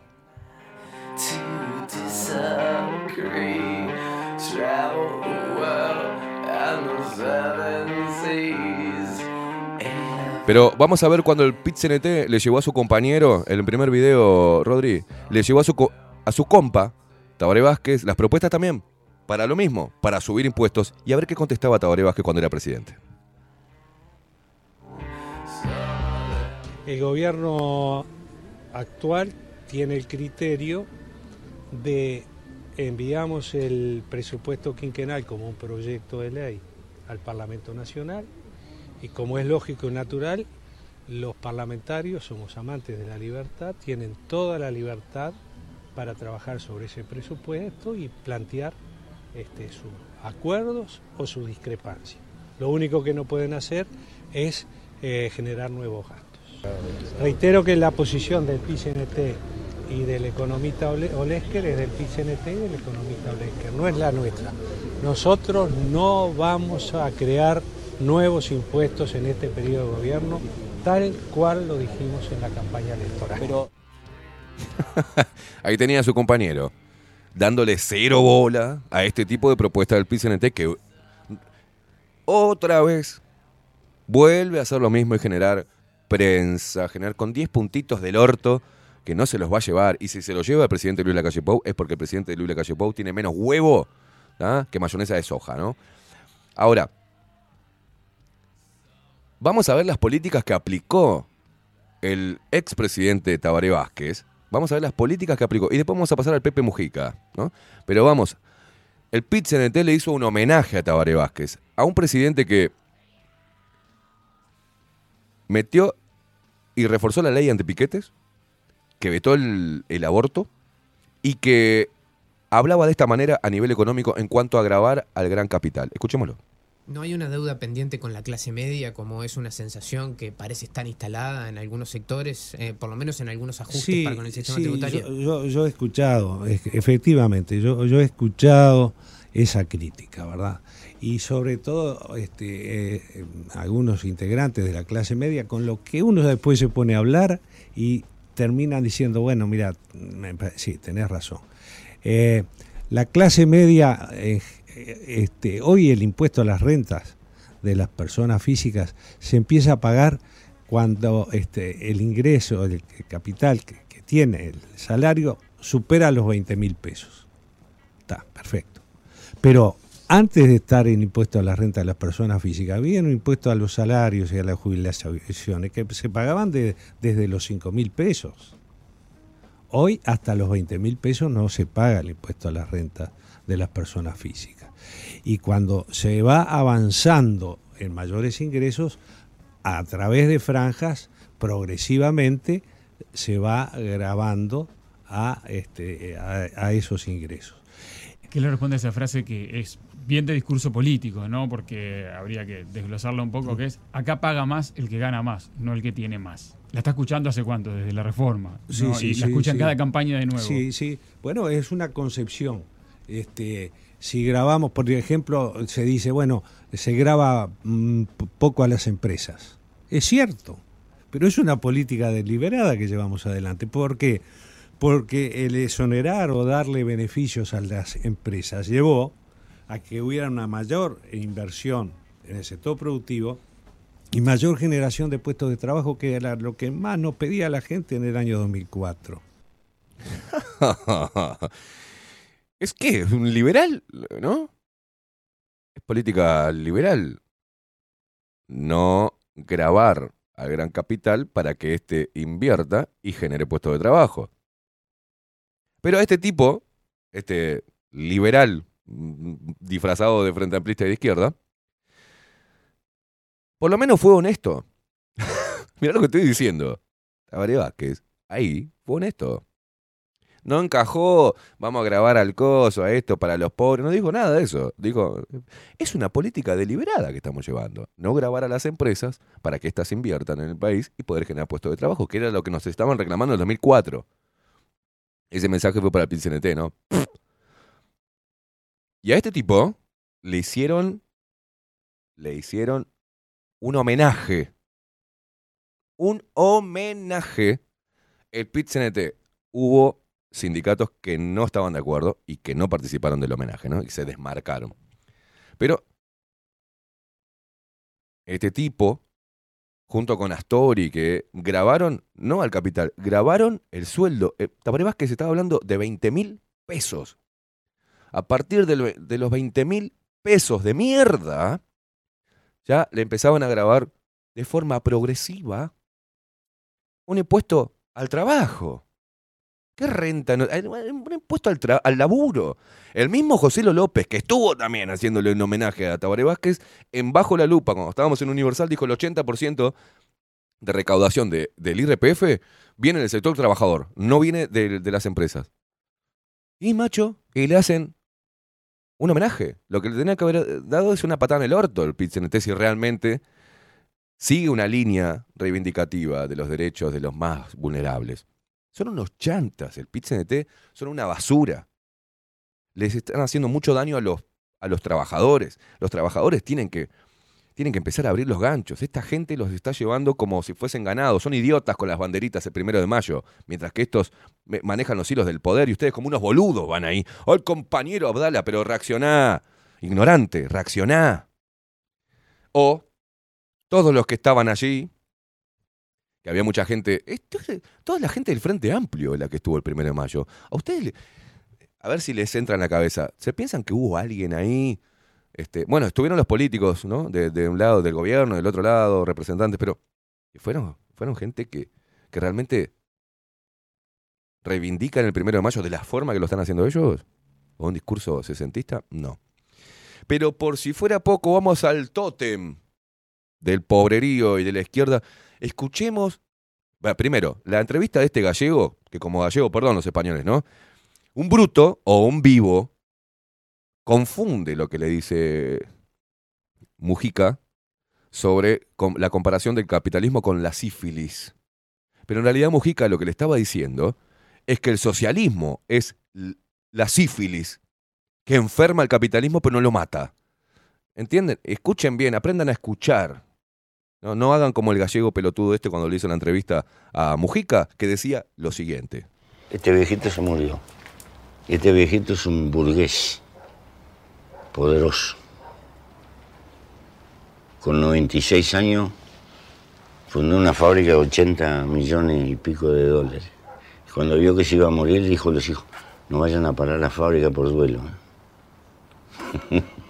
Veo que usted no criminaliza a los empresarios como a veces hace desde sectores de la izquierda. No, no, gente como esta resuelve problemas que yo no tengo ni capacidad ni fuerza para poderlos resolver. Si algún día hay fuerzas que los pueden suplantar con ventaja, vamos arriba. Pero si no, vas para atrás. Yo soy socialista, pero, pero no quiero ser bobo. Porque si después, por querer repartir, exprimo demasiado, tengo menos para repartir. Hay enfermedades que son inteligentes. Escuchen. La sífilis nunca mata a la víctima. Porque si mata a la víctima no tiene que vivir. Entonces que trabaje el capitalista, él va a hacer plata. Pero yo le tengo que cobrar impuestos para repartir. ¿Está haciendo un paralelismo entre el capitalismo y la sífilis? Ambas son enfermedades. La sífilis es evitable. El capitalismo por ahora no es evitable. Hay que, hay que funcionar con él. No, no, no, no. Y se ríe el viejo mugriento, este asesino. Y el otro gallego, está comparando usted el capitalismo con... Veo que no criminaliza a la parte de las empresas. Un pelotudo. Un zurdo pelotudo que viene acá a mamársela a este viejo con pezuñas llenas de hongos. Una rata que nunca laburó en su vida. Nunca laburó en su vida. Y que le estaba diciendo que el socialismo es la sífilis. Una enfermedad inteligente que no va a matar a la víctima, o sea, no va a matar al capitalista ni al empresario, porque lo necesita que haga plata para poder sacarle para repartir. ¿Para repartir para quién, Pepe? ¿Para repartir para quién? ¿A quién le repartiste la guita? ¿A Venezuela? ¿Al Partido Comunista? ¿Al Foro de San Pablo? ¿Le exoneraste guita a el Al Capone que tenemos en Uruguay? De, ¿cómo se llama? Paco Casal. Le exoneraste plata nuestra a Cuba. ¿A quién? ¿Para repartir a quién? Hijo de puta. Pero vamos a los problemas internos que tiene la izquierda. Porque encontré una joyita y digo, no puede ser que. ¿No? Imagínate ahora lo que sería si pasa algo así, ¿no? Creo que el único que se atrevió a decir eso fue Tabaré Vázquez. Al final lo voy a terminar queriendo al genocida, ¿no? Al genocida cancerígeno. Pero escuchemos lo que decía Tabaré Vázquez sobre este tipo de cosas que dice Mujica. Escuchémoslo. Mujica, y en este sentido yo quiero ser bien claro, voy a intentar ser bien claro y pretendo que se transmita con fidelidad lo que voy a decir, ¿verdad?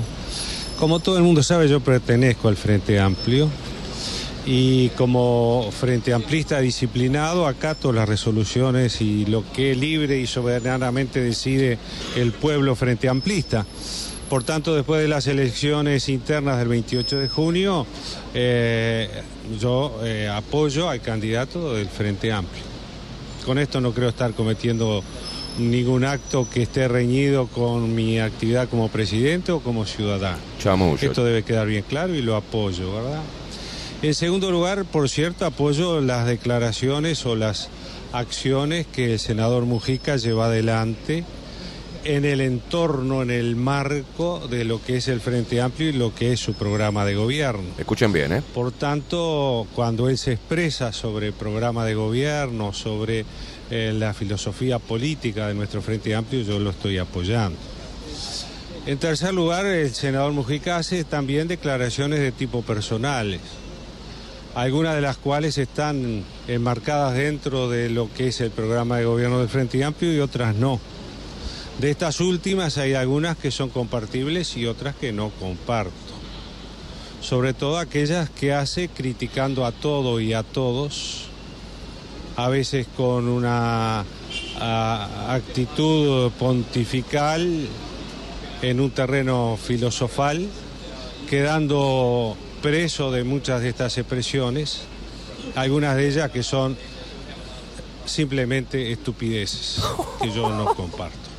Y lo expreso libremente, de la misma manera que lo expresa el senador Mujica. Por tanto, soy Frente Amplista, apoyo lo que el Frente Amplio ha hecho, apoyo, es mi candidato, comparto muchas de las cosas que dice y otras no. Por suerte vivimos en un país donde nos podemos expresar con libertad, con democracia y cuando se hace con respeto y tolerancia, bienvenidos sean todas las opiniones. Dijo con respeto y tolerancia, le dijo muchas veces las cosas que dice Mujica son estupideces, ¿no? Y es cierto, son estupideces, son estupideces. El problema que tiene, el gran desafío que tiene la izquierda, es que se está quedando sin argumentos, es que el revisionismo histórico empieza a volver, a volver a estar arriba de la mesa, que la gente empieza a despertar, ¿ah? que eh, tienen cautiva, tienen un, público cautivo que es el público ignorante, ¿no? Lamentablemente es así.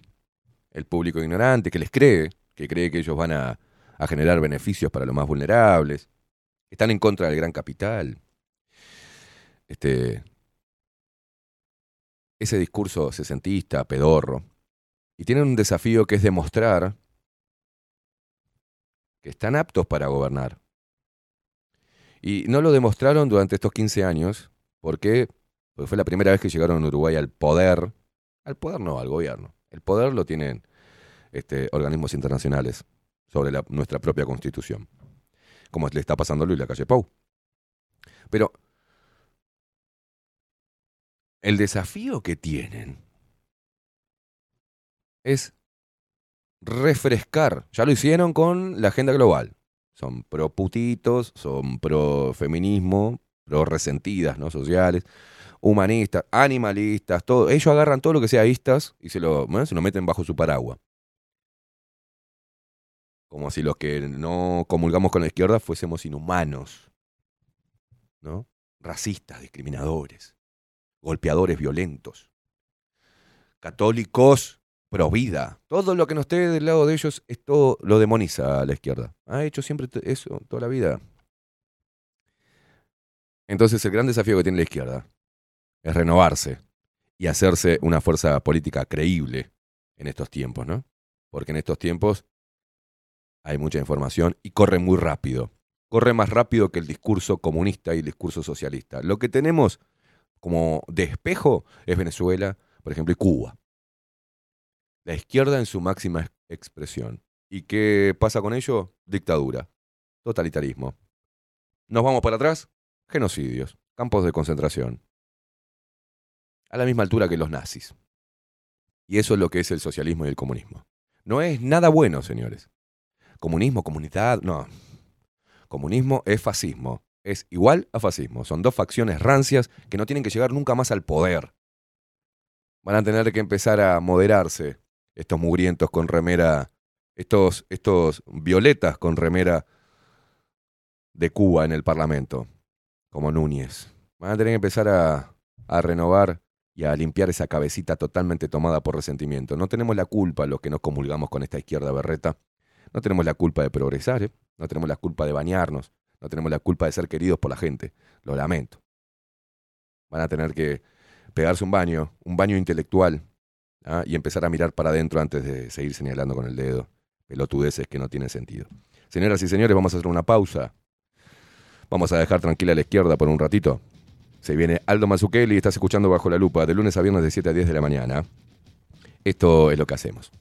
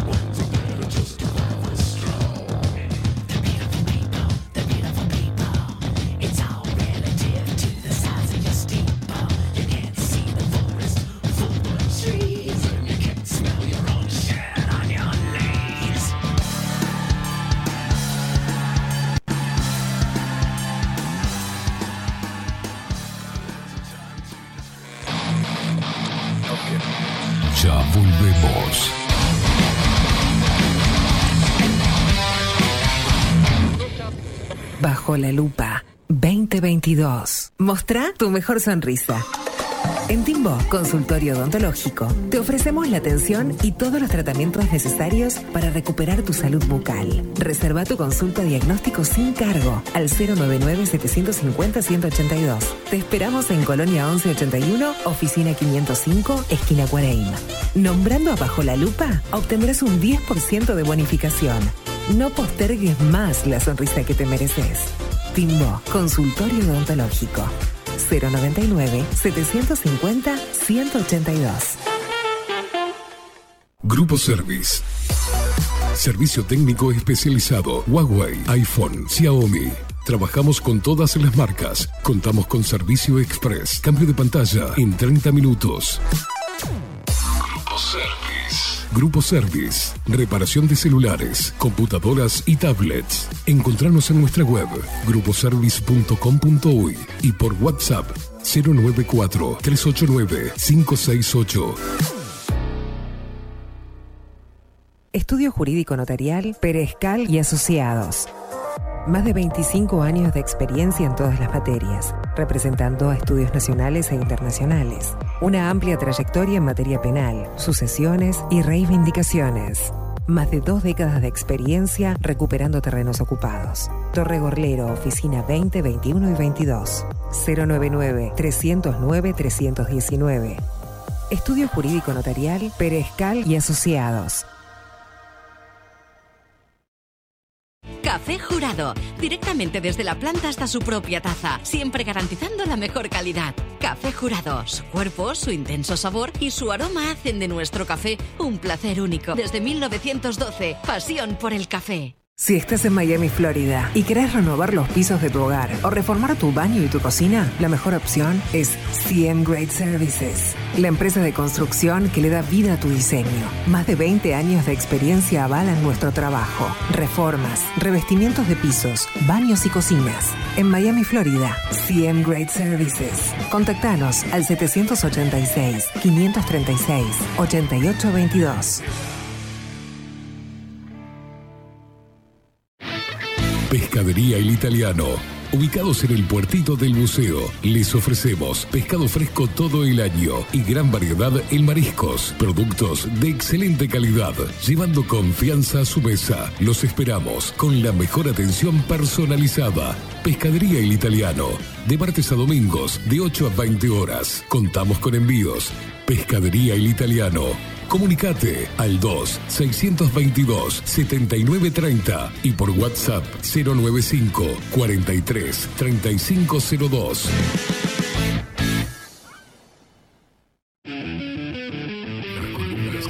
Las columnas de Bajo la Lupa. Martes. O en Tú. Tiempo incierto. Miércoles. Pablo Boraño. La otra cara de la historia. Jueves. Alto Max Kelly. Extramuros. El deporte. De la mano de Gonzalo López Tuana. De punta y para arriba. Bajo la lupa. Más independientes que nunca. La Carola. 13 años haciendo las mejores paellas y tortillas españolas de Montevideo. Sus chefs, Marcos y Carola, no solo ofrecen las mejores paellas, sino que también tienen las mejores pavlovas de la ciudad. Cuentan con un jardín exclusivo para tapeos, degustaciones de vinos y reuniones familiares. También ofrecen un menú express con opción de pasta y jugos naturales. De martes a viernes a partir de las 20 horas, sábados y domingos, también al mediodía. Instagram, La Carola Tapas. Gonzalo Ramírez 2225, esquina Juan Polié. Reserva tu lugar 099 24 20 72. La Carola, el clásico de la ciudad. Si busco timbres notariales. Salón Libertad. Y si busco juguetes. Salón Libertad. Y si busco. No busques más. Salón Libertad tiene todo lo que te puedas imaginar. El salón más completo del centro. Agencia oficial de timbres notariales, profesionales y judiciales. Y si busco fotocopias. También en Salón Libertad. Paraguay 1344. Teléfono 2 900 3833. Y si busco golosinas. Y si busco refrescos. Y si busco alfajores. También Salón Libertad. 2 900 38 33.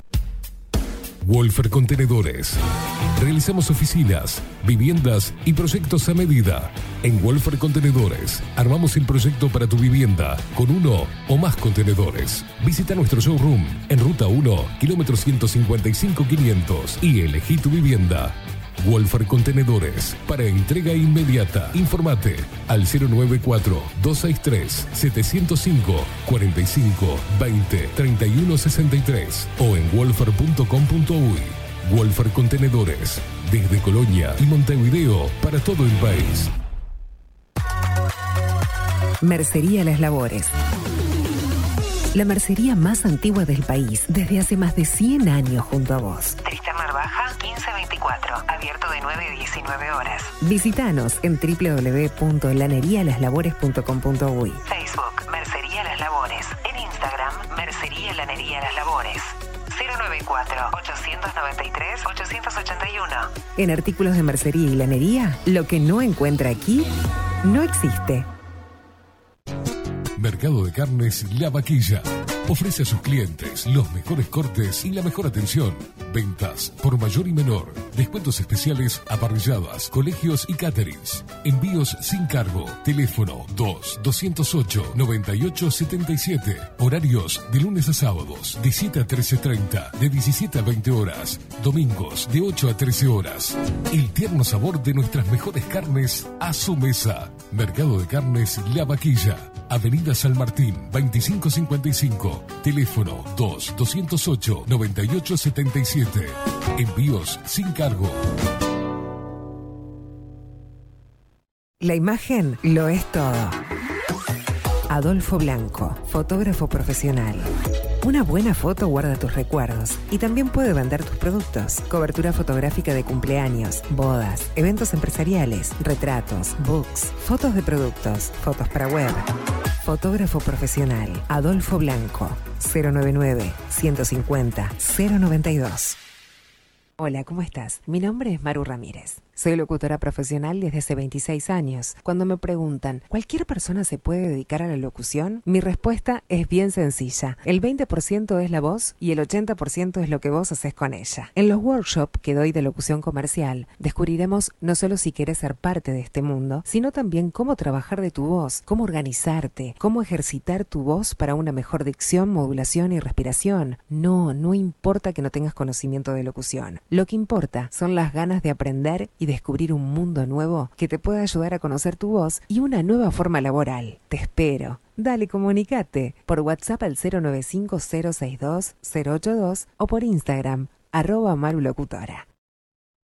Seguinos en todas las redes sociales, Instagram, Facebook y Twitter, arroba bajo la lupa UI. Escribinos por Telegram. Arroba bajo la lupa UI. Ahora también estamos en Twitch. Seguinos en Bajo la Lupa guion bajo uy. En Bajo la Lupa guion bajo. Bajo la Lupa contenidos, más independientes que nunca.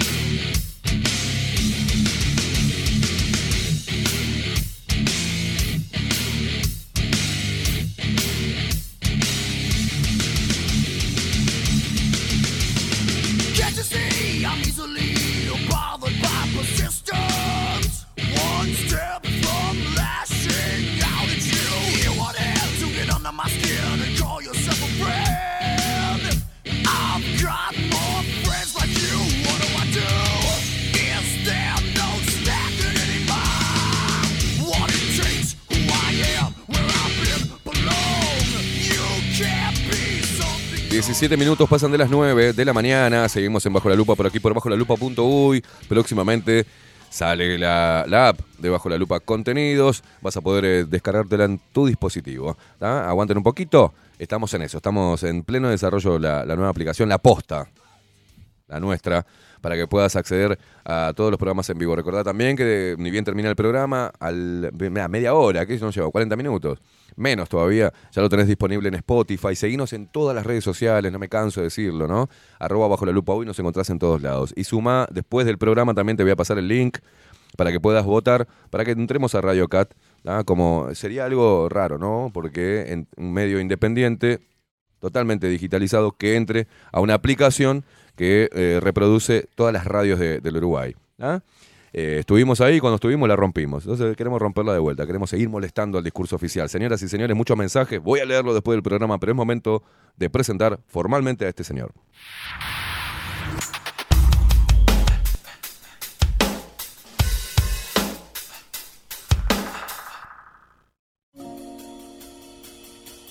Extramuros. Aldo Mazzucchelli y su columna Extramuros. En Bajo la Lupa.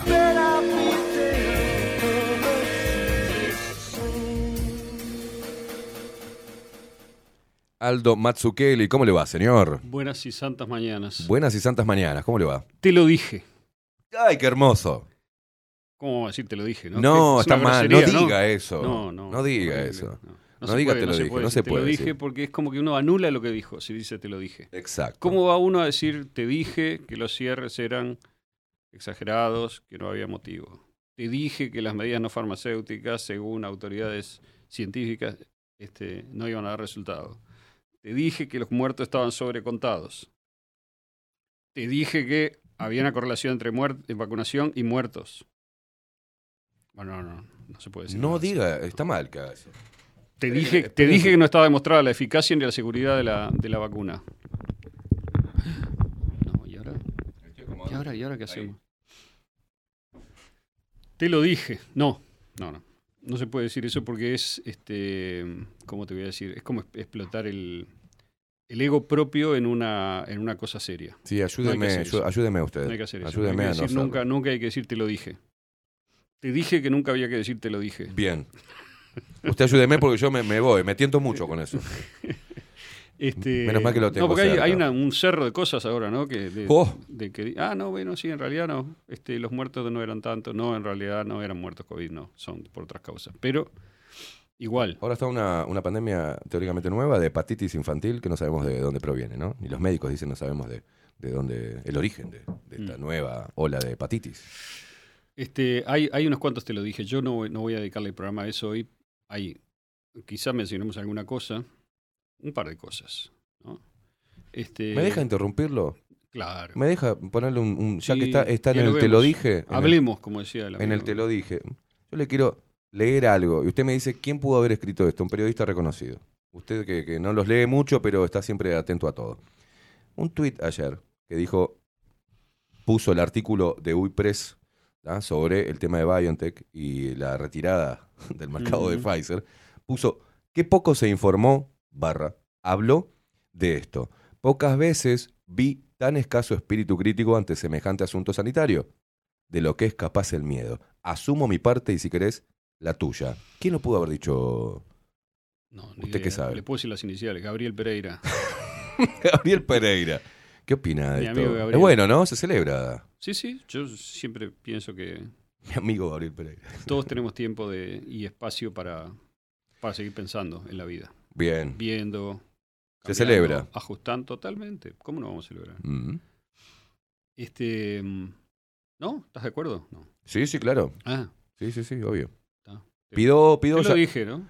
También, ¿no? Ya, ya, ya que, ya que entró en, ese, en esos carriles, ¿ah? estaría bueno que ahora sí se ponga de punta a hacer entrevistas, por ejemplo, él que tiene acceso. Bueno, es muy fácil. al- Puede al agarrar el número 0 de Extramuros y el 1 y empezar a leer de ahí para adelante. Tiene para un par de años. Un par de años. De programas Sí. periodísticos de primera sobre cosas que nadie escuchó nunca hablar. Porque estaban este, fuera del. Lo que pasa es que lo llamó Leo Haber con a él. Se, me llegó información de Ajá. último momento y le dijo que usted era eh, pago por Donald Trump. Claro. Mm. Era conspiranoico y trumpista. Eh, entonces Gabriel Pereira no leyó más No, pero extramuros. perdón, yo soy putinista. Putinista ahora. Ahora. Ahora. Como me dicen mis amigos en. Putinista. Yo nunca entro a Facebook, pero cada, cada vez que entro, una vez cada, más o menos por cada dos semanas, una cosa así, hay puteadas. Es lo único que veo. Sí. O sea, qué lindo es, ¿no? Bueno, pero justamente sobre eso es que íbamos a hablar, sobre las redes sociales. No, no es que íbamos a hablar, pero vamos a hablar.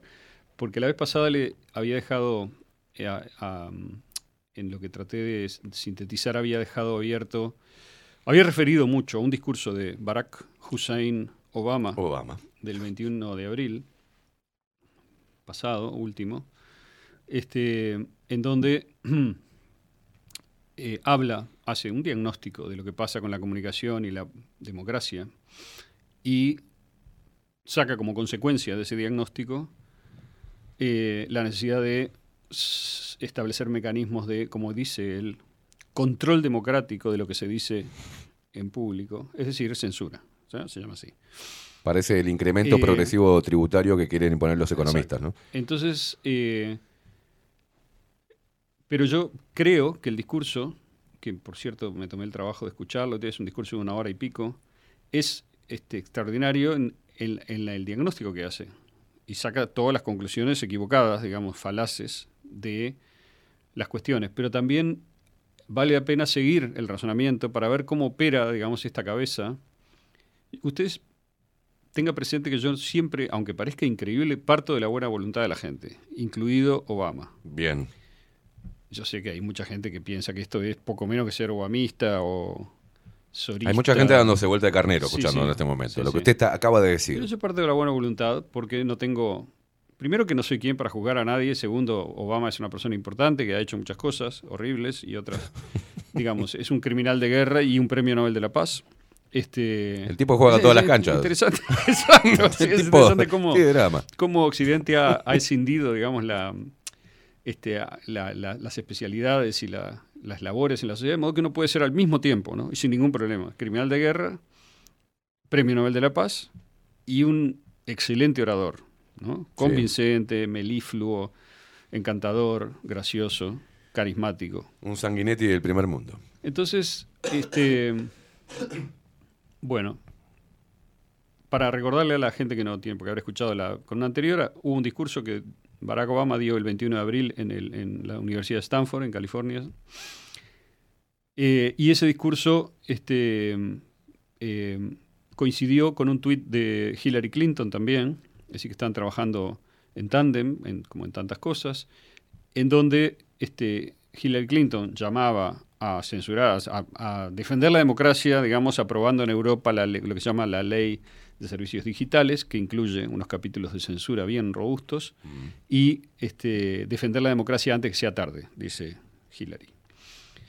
La vez pasada, no voy a volver a- sobre eso, hablé de cuáles son las, capaz que lo sintetizó al final, cuáles son las, me parece a mí, digamos, las, las este, condiciones contextuales que hacen que esto esté pasando ahora. ¿Por qué ahora Obama y Hillary están este, apretando el acelerador con esto? Que no son ellos, sola- ellos son la cabeza visible de una cosa que se viene moviendo hace tiempo, que tuvo muchos capítulos, desde hace por lo menos siete años, más o menos, una cosa así, o más, ocho nueve, y eh, por qué eh, y cómo, digamos, este, eso que ellos están haciendo como punta de lanza, como cabeza visible, está acompañado por varios proyectos de ley, uno en, en el en diputado, otros senadores en Estados Unidos y uno en la Unión Europea, que este que acabo de mencionar, la Ley de Servicios Digitales, este, que invito a la gente a que entre a internet y la mire. Este, hay abundante información en español, porque es una de las lenguas de la Unión Europea, y este, lo que hace la Unión, la, perdón, la Ley de Servicios Digitales es eh, pasar una serie de regulaciones a las cuales van a estar obligados a ceñirse todos los que trabajen en el mundo de Internet en Europa, en la Unión Europea, eh, que incluye no solamente a las famosas plataformas digitales, a Facebook, Twitter, etcétera, sino también a los proveedores de servicios de Internet, por ejemplo, a los que dan hosting o te venden dominios, etcétera. Este, y bueno, todas esas compañías, de una manera o de otra, van a tener que regular los contenidos que permiten que se publiquen, según la ley. La ley es como un sándwich en donde tiene un montón de, un pan, digamos, muy este, atractivo, pero después lo que viene adentro es la censura. El, el pan atractivo es, este, del aspecto atractivo, es, es eh, proteger los datos de la gente, supuestamente, digamos, decirle a la gente si lo están este, tirando para atrás en una, en una lista o en, o en una búsqueda, o si lo están baneando de alguna manera, o si lo están alenteciendo, bla, bla, que es una cosa que Obama saluda. Que las compañías enlentezcan la difusión de contenidos con las palabras clave, ¿no? Porque ellos, Claro. este, vale la pena decir una cosa y es que to- todo esto se, se- se, mm, recordar algo que todos sabemos, ¿no? En los que estamos en este diálogo de hace tiempo, ¿no? Que es este eh, haber, haber instalado o imponer, ¿no? Desde hace tiempo una serie de términos, porque estas estas campañas, em, esta, esta, esta- todo este trabajo de lavado de cerebro de la gente o de, si quiere que lo diga más lindo, de orientación Bien. este, y control democrático, empieza instalando términos este, engañosos, es decir, términos que dicen una cosa pero que en realidad significan otra. Una especie de neolengua, ¿no? Sí. Entonces, eh, por ejemplo, ¿a qué me refiero? Noticias falsas es uno. Fake news. Fake news. Desinformación es otro. Discurso de odio Mm. es otro. Teoría conspirativa es otro. Podemos pensar más, ¿no? Pero esos cuatro son claros. Este, negacionismo, por ejemplo, era otro, antes más usado que ahora, porque ahora ya no, no es el centro del problema este. Pero cuando ellos dicen noticias falsas, este, todo está, eh, digamos, lo que se dice literalmente es que hay una información que es falsa, pero lo que se dice realmente es que hay una información que no coincide con la narrativa instalada. Exacto. Pero voy a decir algo más, ahora vamos a ver por qué lo digo, en el discurso está claro. Este, el problema que tiene esta gente que controla la narrativa global, no digo que controla la narrativa global absolutamente, lo cual es falso, pero sí que controla esa, ese discurso único que vemos aparecer en el New York Times, en el Guardian, en el Washington Post, en las agencias de noticias, ¿no? AP, AFP, este, etcétera, en Deutsche Welle, en el, en el BBC, CNN, etcétera, y por supuesto repetido acá por el país y demás. Esa, este, esa, mm, esa gente que controla ese discurso eh, tiene un problema central ahora, que es no ya que haya opiniones en contra de las opiniones de ellos, Mm. sino que ya no pueden pintar la realidad como ellos quieren. Esta es una diferencia de fondo, porque vamos a distinguir en, en- en- en la distinción clásica del periodismo entre opinión ¿no? e información. Sí.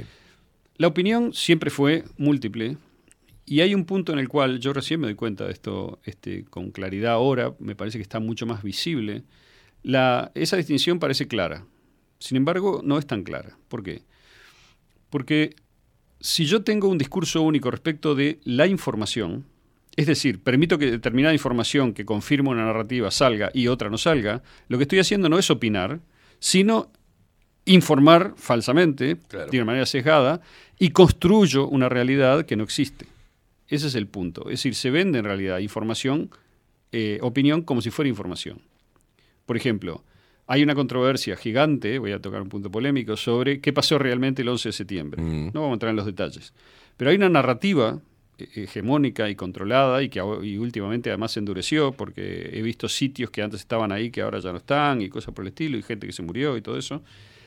Este, hay una narrativa consolidada que dice, el 11 de septiembre los hechos fueron tales. Hubo unos terroristas árabes que se secuestraron los aviones en Boston, no sé dónde, este, tenían 50 horas de vuelo, pero agarraron un Boeing 777, digamos, no, 7, lo que sea, 67 o 57, y lo estrellaron justito contra un edificio de 25 metros de ancho, digamos, y además le pegaron en el piso, no sé, 90, y el edificio se cayó. ¿No? Eso- Todo increíble. Pero Después hubo otro que eh, le pegó al Pentágono, pero no hay ninguna filmación, no hay nada. Este, y se dice que hay una filmación, pero no se muestra. La única que se muestra es un cuetito blanco, una especie de misil, Sí. digamos, chiquito, que aparece en una cámara de seguridad de una estación de servicio. Eh, el agujero, digamos, es un agujerito. eh, no, no hay eh, daño en el lugar donde las turbinas del avión deberían haber pegado, que son de titanio y no se rompen Mm. este, en este tipo de accidentes. Generalmente los caídas de aviones y demás, las turbinas quedan mayormente intactas. Bueno, en fin. Entonces, el discurso eh, de opinión es una cosa, pero el problema es el control de los hechos. El control de los hechos se hace con información también, porque no, hay, no es imposible ir a mirar. Y este es el lugar en donde está instalado el problema para Obama, como va a demostrarlo al hablar de... Entonces, noticias falsas, desinformación van a hacia ese lugar, ¿no? Al hecho de decir, bueno, no me construye la realidad como yo no quiero que me la construyas. ¿no? Después, este discurso de odio, que es eh, si, el, si, el- la, si la intensidad de opinión viene del lado de mis amigos, por ejemplo, de Black Lives Matter, el movimiento, Claro. ¿no? En, No es discurso de en odio. 2020 no es discurso de odio. Si se incendian cosas, no es violencia. Si se cancela gente, es justificado. Este, y todo así.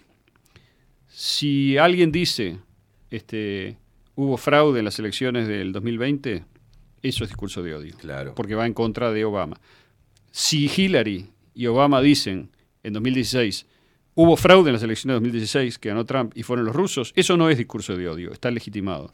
Pero si los republicanos dicen, hubo fraude en las elecciones de 2020 y se afanaron hasta el, todo lo que había, no, eso no es discurso de odio. Eso es atentar contra la democracia y las Es instituciones. atentar contra ¿no? la democracia. No era en el 2016, es en el 2020. Claro.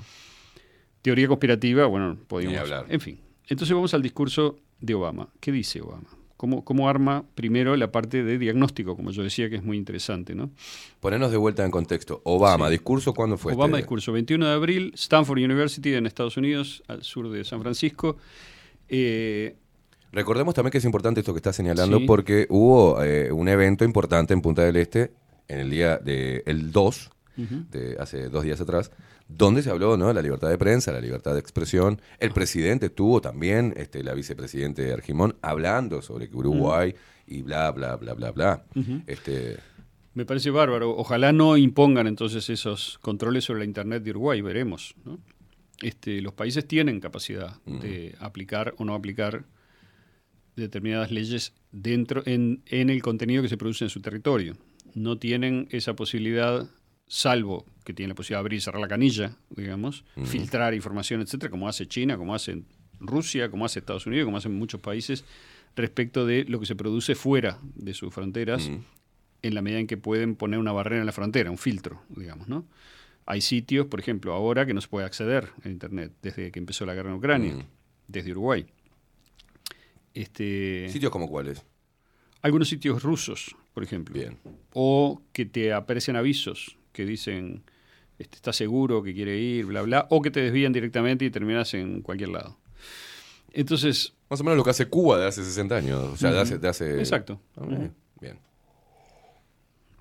Bueno, entonces Obama habla de un supuesto deterioro de la democracia, habla otra vez del 6 de enero del 2021, en donde supuestamente hubo una especie de intento de golpe de Estado, que es otro, bueno, es otra cosa, otra realidad manipulada, Sí. pero no ni entro en esa. Es una llamada de atención, dice Obama, la democracia ha sido complaciente, estamos dando la libertad por sentada, como que la democracia está atacada, ¿no? Tenemos que pelear por la democracia, dice Obama. Y dice que en la medida en que las circunstancias cambian, se tiene que mirar uno a sí mismo de modo autocrítico y hacer reformas que permitan no solo la supervivencia, sino el crecimiento de la democracia. Ese es el inicio positivo del discurso. Y dice que pondera las ventajas de Internet, pero dice que también el nuevo ecosistema informacional, ¿no? Está, dice Obama, esto es una cita, turbo cargando algunos de los peores impulsos de la humanidad. Ok, puedo firmar abajo, o sea, sí, es verdad. Que cuando todo el mundo se conecta y todo el mundo entra, digamos, a hablar sin filtro con el vecino, con las diferencias inmensas de intereses, de educación, de capacidad de expresión, de temperamento, etcétera, de billones de personas, no se puede esperar otra cosa que un caos bastante grande. Que es lo Y que forma parte del hastío eh, del ser humano, del hastío y cómo, y cómo lo, lo- lo- lo expresa, ¿no? No todos esos, estos efectos son intencionales, dice Obama, ¿no? E incluso tampoco son evitables, es decir, es algo natural que pasa, porque es el efecto de billones de personas conectadas repentinamente 24 horas al Internet, ¿no? Entre sí. Este, después agrega otra cosa que no sé bien a dónde va con esto, pero dice que algunos ven la información en tiempo real sobre el modo como viven o piensan otros como una amenaza directa a su sistema de creencias o a su lugar en la sociedad. Es- dice, por ejemplo, si un tipo, él pone el ejemplo de un campesino en Yemen, justo Yemen, ¿no? que está Mm. siendo masacrado por, con la anuencia de Estados Unidos y el silencio unánime de todos los medios Mm. de prensa por este, su vecino. Bueno, dice, eh, si un campesino en Yemen ve cómo vive un tipo en Nueva York, o si un campesino, o si un habitante de un este, de una- o un, un creyente religioso ve lo que pasa, digamos, este, moralmente, digamos así, en Hollywood o en Los Ángeles, puede tomarlo como una agresión, como una amenaza directa, cuando antes no se enteraba, simplemente. Entonces eso ha generado una interconexión informativa entre diferentes sectores de la sociedad global que antes simplemente no se conocían entre sí ni sabían lo que, no, no tenían ninguna información del otro. Y eso es complicado para generar una imagen del mundo unificada. ¿no? Al mismo tiempo, este, esa proliferación de la información complica, dice Obama, la democracia. Eh, que en realidad lo que está diciendo es, "Bo, así no puedo mandar, ¿no? Claro. O sea, se me va todo por la, se me va la gente por la punta, digamos.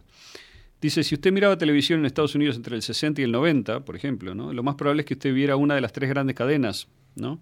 que existían de canales ¿no? reunidos, y esto tenía sus propios problemas. Este, pero en términos de noticias al menos, esto es lo importante, los ciudadanos de todo el espectro político tendían a operar usando un conjunto común de hechos. Esto es lo que le decía al principio, y me parece que es verdaderamente importante resaltarlo. No es la opinión, son los hechos lo que está en cuestión. Pero lo importante es que antes, cuando había, como dice Obama, tres cadenas, entre el sistema político, controlaba lo que se decía en las tres cadenas, este, había un consenso respecto de los hechos, que estaba, por un lado, construido verdaderamente en base a los hechos, porque había mucho menos presión y censura de la que hay ahora, ¿no? Este, y porque además el sistema político sufría menos tensiones, porque no existía toda esta heterogeneidad de puntos de vista que la nueva ecología de la comunicación ha permitido que se cree. Hoy ya pasaron unos 15, 20 años, no llega a 20, pero estamos ahí en 16 más o menos años de este, que las redes sociales son un factor, las redes sociales digo, no Internet, ¿no? O sea, Facebook y YouTube, que se podría considerar una especie de red social, Twitter, este, etcétera, eh, que son un factor constitutivo de la opinión pública y de la imagen del mundo que tiene la gente. Entonces, ¿qué pasa? Eso generó una situación para los medios de comunicación, que es a lo que se está refiriendo Obama acá, muy complicada en términos de control del discurso, de control de la narrativa, y también eso significa control de la realidad. Claro. Es decir, ¿qué es la realidad? ¿Cuál es la realidad? Entonces, es verdad, la producción de la realidad previamente se hacía en las redacciones de los periódicos, sobre todo, y de, los, y de, los- de las cadenas de televisión, que a un costo importante, digamos, bancaban trabajo periodístico constante durante muchas horas, durante todos los días del año, para este, ir a ver los hechos, ir a registrarlos, y luego se editaba eso, de modo que evidentemente se filtraba, se seleccionaba y se construía una realidad que fuera potable para el sistema. Pero como no existían voces alternativas, no existían redes sociales, ni comunicación directa de los ciudadanos, ni nadie tenía un teléfono para ser un reportero en tiempo real, Esa desconfianza, la narrativa era anónima, eh, quedaba. esa desconfianza era de muy pocos y era muy difícil o imposible, yo diría virtualmente, que saliera, salvo que, salvo que el sistema habilitase que saliera, cosa que pasaba. Es decir, eh, los escándalos, las denuncias que hacían caer presidente y demás, era el modo de funcionamiento, vamos a llamar así, entre comillas, según la visión de Obama, sano de la democracia. Un sistema de medios controlado que permite la disidencia controlada. ¿no? Pero, ¿qué pasa? Con la aparición del teléfono móvil y las redes sociales, ocurre una cosa que es, vamos a decirlo directamente, es por un lado profundamente democratizadora en el sentido de que cualquiera, cualquiera, literalmente cualquier persona, es un reportero y un opinador. Es decir, potencialmente un político, ¿no? Está interviniendo en la asamblea, que es Twitter o Facebook o lo que sea, en la plaza pública, de, ¿no? Con lo que se le ocurre. Hay un montón de maleducados que dicen cualquier estupidez, una cantidad. Digamos, gente agresiva que, que, que seca, eh, ¿cómo decir?, su- sus penas, digamos, en, en la- en las redes. Eh, muchísima gente que vive del capital simbólico de otros. Es decir, hay alguien que hizo algo y después hay un montón de gente que no hizo nada, pero que se pasa hablando, con el criticando, puteando al que hizo algo, porque de esa manera él tiene algún lugar. Es como, en otra época es como aquel Mark Chapman que mató a Lennon, ¿no? O sea, y que dijo que en realidad así se iba a ser conocido. Es decir, y efectivamente, ¿no? Eh, existe ese mecanismo, desgraciado. Pero también existe, y esto es lo que más es lo importante, desde esa época, una riqueza impresionante de sitios independientes de noticias que tienen gente responsable, inteligente y que no se come ninguna y que opina con los hechos y que exhibe los hechos y muestra los videos y entrevista a las personas en los lugares y, e impide totalmente el trabajo, totalmente no, pero tranca el trabajo de construcción de la realidad de estos medios sistémicos. Ese es el punto, para mí, central de lo que está pasando y de lo que se queja Obama, que es la voz del sistema, el sistema liberal democrático norteamericano, que no había precisado nunca usar o acercarse tanto, digamos, a la censura como se lo ha hecho en los últimos años, porque se le escapó el control y no puede aplicar sus políticas ni seguir manteniendo su discurso y su narrativa sin obstáculos serios. ¿Ok? Ahora bien, ahora vamos a leer más, pero hay gente igual, que... igual es muy, muy, muy inteligente, eh, muy eh, eh, mostrarse, eh, como decías la otra vez, la legalización de la censura. Bueno, tenemos que censurar por esto que estabas diciendo, pero ¿de qué manera lo armamos el discurso? Bueno, por la paz, contra el odio, a favor de la libertad y la claro. democracia. Sí, no, no tratar de no mostrar la parte más inmunda del ser humano y, y- mostrar la buena para, para contagiar de bondad al mundo. Es una cosa de locos. Todo esto es muy profesional, está muy bien hecho. Obama es uno de los mejores. Este, Ingeniería es uno de los mejores oradores que existen en la humanidad en este momento, ¿no? En el sentido de cómo maneja los silencios, la intensidad de la voz, digamos. Él está leyendo el discurso, es un discurso escrito, ¿no? Sí. Pero, como todo, pero, pero está tan bien escrito además que parece casi improvisado, ¿no? Es decir, por los giros y demás. Entonces, sigamos un poco, ¿no? Este, entonces teníamos que los ciudadanos tendían a operar en opinando sobre una realidad común que estaba construida, pero que la gente consideraba que era la verdad, la realidad. Y cuando llegó, por ejemplo, CNN en el año 91, la guerra del Golfo y demás, a convertirse en una cadena de audiencia global, no sé si, si usted se acuerda, pero, eh, digamos, aparecieron aquellas imágenes, eh, filmaciones supuestamente auténticas, no lo sabemos, de este, las bombas cayendo en los búnkers de los de- ¿cómo se llama? De- del sur de Irak y demás. Este, y era algo como, como que parecía que la realidad se había vuelto dura completamente. Era un gran engaño también, ¿no? En el sentido de que era completamente una pantalla, no una realidad. Sin embargo, es por- y que esa pantalla se puede editar digitalmente, se puede hacer lo que uno quiera, tanto entonces como ahora mucho más. Esa tecnología ha aumentado muchísimo. Pero la- el mensaje era, no es que te construye la realidad, te la muestro, esta es la realidad, ¿no? Entonces, eh, claro, por supuesto que hay un proceso de filtrado, de selección, etcétera. No te muestro a los niños que estoy matando con el bombardeo tampoco, no, eso no te lo muestro. Bueno, entonces... Pero se este, levantó CNN como el que mostraba la, la- la Claro. crudeza, ¿no? Y Y hay una gran discusión que es una discusión pertinente de teoría de la comunicación y también filosófica acerca de este, cómo se construye la realidad. Si yo tengo un teléfono y miles de personas, millones de personas tienen teléfonos y están filmando, eso es, la- es más realidad que lo otro, Sí. menos, digamos.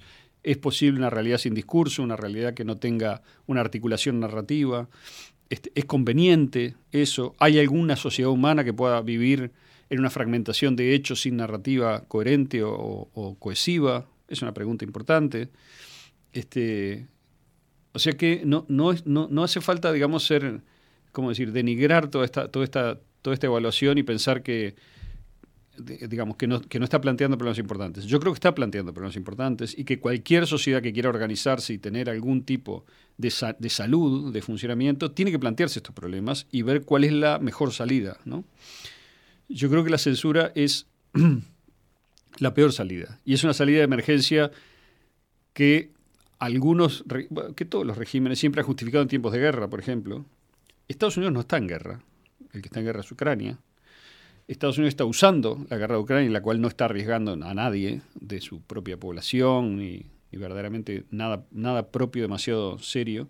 Bueno, y si tuviese que arriesgar parte de su propia población, Sí, eh, no, tiene problema. Pero en este caso no lo está haciendo y, sin embargo, está usando la retórica de la guerra para hacer estas cosas a nivel interno y a nivel global, porque lo está haciendo en Estados Unidos y en Europa, es decir, en el mundo que ellos controlan, que es Estados Unidos, Europa Occidental, más Japón, Corea del Sur.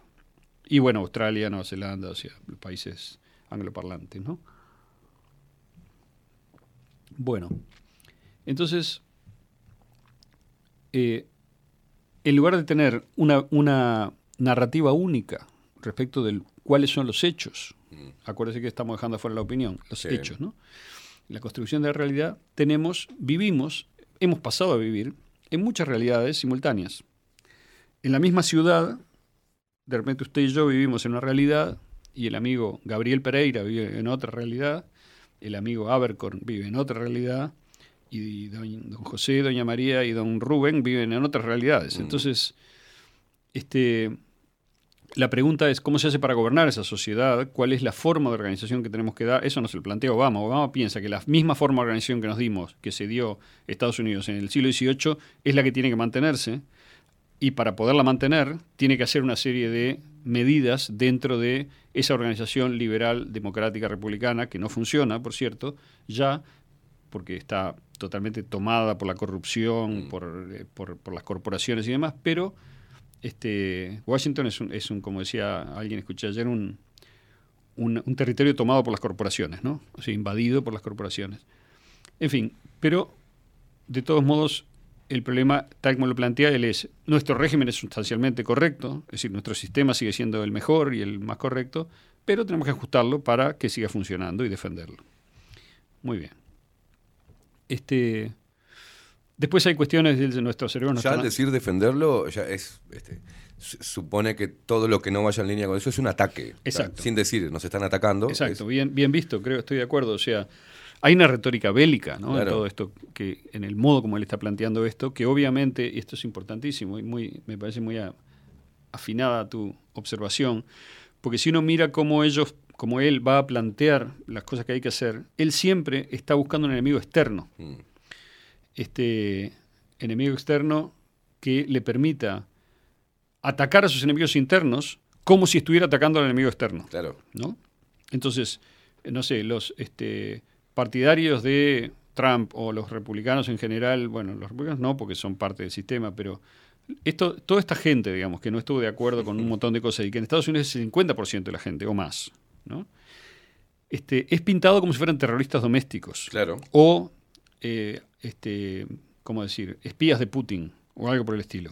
Hay que tener cuidado, mucho cuidado con eso, porque si se refuerza eh, todas las constituciones Ujú. este, de los países, hablan de eh, medidas prontas de seguridad en caso de enemigo externo o interno. Exacto. Entonces hay que ser, hay que tener Exacto. mucho cuidado con eso. Y, y el- y todo el trabajo retórico, Claro. que es parte de esa construcción de la realidad, que las, que las cadenas y los medios este, sistémicos mainstream, como se llama, o sea, de la corriente principal, como decir así, este, siguen construyendo el mundo, dividiéndolo de esa manera.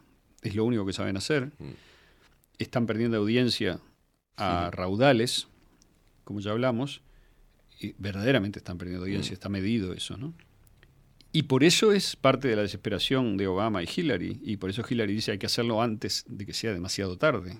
Es decir, antes que, que a CNN lo mire solamente la gente con parálisis cerebral o que tiene 89 años. O sea, que es más o menos lo que pasa ahora. Digamos, la... la Me hace reír. la, la, la- la, eh, audiencia de los medios mainstream está crecientemente eh, adentrándose en los últimos, en los últimos cuartiles, digamos, de, o cuartiles o quintiles o lo que sea, en los últimos segmentos de edad, ¿verdad? Este, porque es como un mundo que se va, así como yo lo veo, un mundo que se está yendo, que se quiere llevar a alguien con él cuando se vaya del todo, y que está defendido por ese tipo de eh, eh, grupo sociológico, digamos, ¿no? O sea, gente educada, que le fue bien rel- relativamente dentro del sistema tal Claro. cual es, eh, o que está íntimamente comprometido, ya sea emocionalmente o incluso por intereses o lo que sea con ese sistema, o que tiene una edad en la cual ya no... Y una- no es tanto la edad, es la configuración mental, ¿no? Es, es Claro. una mezcla de las dos cosas, ¿no? Porque hay gente joven que es muy vieja también en este sentido, ¿no? que no quiere plantearse este, cambios. Igual, igual creo, yo lo divido en tres, Aldo, lo que yo puedo observar, ¿no? Equivocado o no, pero es mi observación. Tenemos eso que, que decís respecto al mainstream y a, y a lo que es, la- eh, para, para, eh, para que la gente se haga una idea este, o ilustrarlo, es los viejitos mirando el informativo tomando mate todos los días, ¿no? Diciendo, ay, qué, qué- qué- ¿cómo está la seguridad? Bueno, Qué eso, malo que es Putin, ¿no? Qué malo que es Putin, ¿no? La guerra. Eso. Dentro de eso, es la mayoría, no toda esa franja, porque acá tenemos audiencia de 82 años, 86 Sí, años, sí, por 76. supuesto. No, no. Pero después tenemos... eh, Pero la por eso la- dije, dije que no es la edad. Claro. Sí. Después tenemos la, la otra franja, que es los jóvenes, que no miran ni este programa, ni tampoco los Ni- informativos. Y en el medio... Pero esa algo franja- miran. Pero algo de costado. Y es inteligentemente... ¿De dónde? ¿Del noticiero? No, de este tipo de, de- de- de- formatos. Sí, sí. Y, y la franja más que está ahí, que también tiene un conflicto terrible, porque nos criamos también nosotros, yo tengo Ujú. 40, 40 Ujú. años, y también me crié viendo a mi viejo diciendo que, mirá lo del informativo, mirá lo que, ¿no? Eh, Sentado frente al noticiero, y tenemos lo nuevo y lo viejo, y esa revolución está entre 40, 35, 40, 50, 60, es un, es un quilombo, es un momento, Sí. un punto de inflexión Es, respecto es a un punto de inflexión porque convivimos en este momento en el planeta varias generaciones con eh, trasfondos educativos, de información y demás radicalmente distintos. Claro. Todos a la vez. Está la gente que sabe leer y que le gusta leer, la gente que ya ni- o no sabe leer o no le interesa leer. Esto es otro tema que un día lo voy a agarrar acá porque es... Hoy Catherine Velázquez viene Marchese y va, se va a centrar en, en el libro físico, el libro de papel y el libro digital. Va a estar bueno Bien. este para, para, para la gente, le digo. Bueno, mm, muy bien. Entonces, este, se agrega otro factor que también es, como Obama lo dice, básicamente, que es eh, la aparición de este, los intereses de las grandes compañías tecnológicas, que en algún momento determinado se dieron cuenta de que tenían que cambiar los criterios de relevancia respecto de lo que hacían en Internet, porque Internet pasó a ser eh, de algo que no se sabía si alguien iba a hacer plata o no iba a hacer plata en los 90, ¿no? En donde había un entusiasmo de desarrollo este, de programas, de aplicaciones y demás que se vendían, ¿verdad? Y ahí es donde estaba el dinero, pero no tenía ni por asomo la escala que después se descubrió que podía tener cuando se empezó a usar los datos, los metadatos que se llamaba originalmente, y los datos de los usuarios, de las búsquedas sobre todo, para venderlos, este, o, es decir, para, para construir algoritmos que predijesen el la conducta de esos usuarios y vender esos datos a los que querían poner publicidad, logrando un- un- una revolución en la publicidad, accediendo a un público objetivo de un refinamiento que nunca se había logrado, a un costo que nunca se había logrado, es decir, mucho más bajo, y lo cual a su vez generalizó de una manera masiva eh, niveles de direccionamiento de la información que generaron recursos financieros inconcebibles para las compañías que lo hicieron bien. La primera y la que lo hizo mejor es Google, que es la compañía más grande de la Tierra en este momento, ¿no? Por eso. Y eso pasó en el 2000, 99, 2000, 2001, ahí fue que se dio ese cambio. Entonces dice Obama, bueno, las compañías, dice, ustedes conocen la historia aquí en Stanford, como diciendo, ustedes son todos de este palo, digamos, tecnológico tal, no los voy a venir a enseñar. Hace ya 20 años, dice, hace 20 años los criterios para la búsqueda en Internet, o sea, Google, los criterios de Google, por ejemplo, o de Yahoo, los buscadores que había, eran completud, es es decir, buscar todas las instancias de una cosa, relevancia, es decir, buscar todas aquellas cosas que realmente tienen que ver con lo que yo estoy buscando y no pegar en el palo, y velocidad, hacer todo eso rápido. ¿no? Este, y Google realmente se convirtió en el buscador mejor, eh, líder, porque era el mejor. Era el mejor en estas tres cosas por lejos.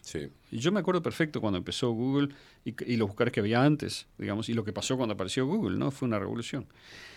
Este, y fíjese la, la audiencia y, y vos que eh, eso cambió completamente la experiencia de Internet, porque al principio uno buscaba, al principio uno usaba aplicaciones o juegos y buscaba algunas cosas, pero el universo de lo buscable, que iba creciendo exponencialmente muy rápido, mes a mes, este, porque imagín- imagínate que toda la Tierra estaba contribuyendo información, ¿no? O sea, poniendo cosas en Internet, eh, era rudimentario comparado con lo que pasó después. Llegó un momento que coincidió más o menos con el principio del siglo XXI, 2001, 2002, por ahí, ah, quizá un poco antes, que uno, este, cualquier cosa que buscara la encontraba instantáneamente en Google. Esa es la impresión que tenías, ¿no? Lo que sea, desde una receta hasta lo que sea, la fecha de nacimiento de alguien, lo que, lo que se te ocurra. Información de fondo, filosófica, histórica, en fin. Entonces, este, dice, pero, dice Obama, ¿no? con el crecimiento de las redes sociales y la necesidad de conocer mejor el comportamiento de la gente para vender más publicidad, las compañías quieren recolectar más datos y más compañías optimizan en, ya no es completud, relevancia y velocidad. Ahora los criterios son personalización, involucramiento, o sea, adictividad, ¿no? Y velocidad. El, el- el término del medio es el más importante, ¿no? Bueno, la personalización es lo que ya sabemos, ¿no? Todos los datos que se minan de la gente, que se sacan de cada uno de nosotros. No, eh, Yo supongo que la gente ya lo sabe bien todo esto, pero cualquiera que tenga un teléfono, incluso en la computadora personal, todos los lugares de, a los que vas en, en el día quedan registrados y vos podés hoy editar esa lista en Google, podés este, suspender eso, ponerlo en pausa o podés dejarlo ac- activo, pero el hecho es que estás, este, eh, tu, tu trayectoria vital está registrada metro a metro y hora a hora. Por ejemplo, hay muchas otras cosas más. ¿no? También está grabado lo que decís y demás. Entonces, este, pero la adictividad es lo importante, no el involucramiento. Las compañías se dieron cuenta que para lograr obtener más información tenían que tener a la gente conectada más tiempo, todo el tiempo posible, el ideal 24 horas, con lo cual muchos, todas las aplicaciones que entran dentro de las tiendas de Google o de Apple o lo que sea, que uno carga al teléfono, tienen una función de mandar esos, recolectar datos y mandarlos, y tienen, y tienen, están diseñados para que la gente se involucre y se quede. Y las redes sociales tienen una eh, fuerte este, estrategia que fueron pu- puliendo a lo largo del tiempo de estar su arquitectura diseñada para generar adictividad.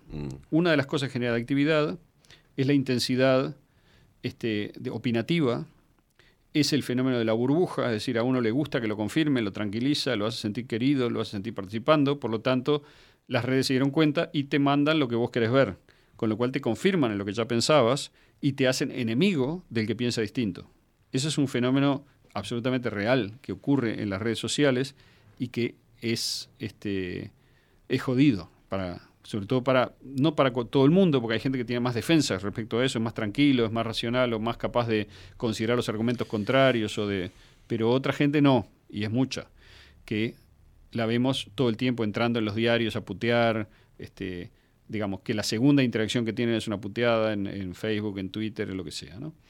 Entonces, este, Y, también es el, el estudio perfecto de que si agarramos 10 personas al voleo, vemos cuántas tienen autoestima, cuántas tienen Claro. personalidad, y son las, las, las- las- de, de 10, me, parece dos. Las demás todos tienen problemas con, con- con ese tema. Y el hecho de, para mucha gente fue terapéutico, ¿no? Ser reivindicado en una red social. Eh, ser aplaudido en la red social y en su vida, una vida miserable, llena de grises, toma la adicción de esa red social porque ahí se siente importante. Entonces. ¿cómo se lo sacas a eso? ¿Cómo, Bueno, y justamente eso, este, acá, acá viene uno de los argumentos falaces para mí de Obama, sal- salvajemente falaz. A ver. Este, él dice, la proliferación de información, fíjate la- la enca- el encadenamiento de, la- de las, de los razonamientos para ver a dónde vamos. ¿no? Él dice, la proliferación de información genera que haya mucha información inexacta. Inexacta. Inexacta. O sea, gente que opina y dice, ah, si tomás un té de no sé qué, entonces te pasa tal cosa. Bueno, no, en realidad no, pero como se presenta como si fuera un hecho, fenómeno. Este, entonces dice, es imposible distinguir un artículo de Fauci, revisado por pares, de una cura milagrosa promovida por un charlatán, dice Obama, ¿no? Eso es literal, ¿no? En, el- en el discurso, ¿no? Este, y mientras tanto, dice, actores sofisticados, desde asesores políticos a intereses comerciales, a brazos de inteligencia de poderes extranjeros, Mm. pueden engañar a los algoritmos o potenciar artificialmente la llegada de mensajes engañosos o malignos. Entonces Sí. acá mezcla todo, ¿no? Sí, es, un, sí, sí. es un menjunje. Siempre Porque- son los hackers rusos los que hacen todo. Exacto, ¿no? de, de golpe, digamos, este, actores sofisticados, desde asesores políticos, o sea, como si él no tuviera ninguno. Obama llegó a la presidencia usando Claro. Internet, ¿no? Fue el primero que usó. eh, Aquello, eh, ¿cómo se llama? Este, Cambridge Analytica, aquella película Sí. y tal. Este, cargaba mucho las tintas sobre la campaña de Trump, pero el primero que usó las redes para llegar diri- dirigidamente a sus votantes y que logró todo eso fue Obama, que él mismo lo admite, no, hay- no es ningún secreto.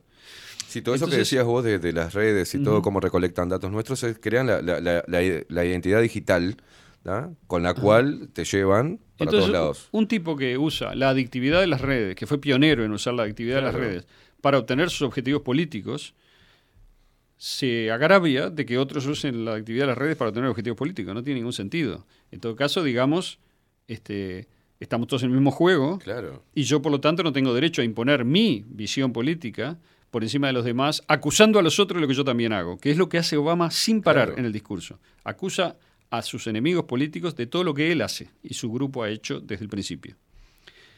Entonces, eh, bueno, obviamente entonces ese encadenamiento dice, hay información falsa, este, y entonces para probar que su aliado, Fauci, tiene razón, lo opone a un charlatán, es un hombre de Claro. paja, ¿no? O sea, yo construyo un discurso en el cual digo, este, está la verdad y la mentira. Está el charlatán y Fauci. No, está el charlatán y Fauci, no, está Fauci y está Ioannidis, Bhattacharya, este, Claro. Sinetra Gupta, eh, Zelens- eh, ¿cómo se llama? Este, no iba a decir Zelensky. Zelensky.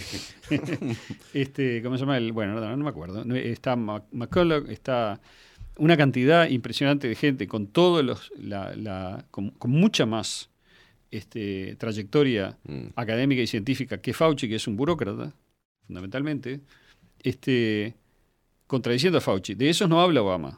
Y solamente podemos acceder a esos discursos gracias a que hay libertad de Internet. Porque si el mundo fuera como Obama quiere que sea, solo habría Fauci en Internet. Claro. Eso es gravísimo lo que está pasando, lo que está diciendo Obama, porque lo que quiere hacer es, para salvar la democracia, la quiere liquidar.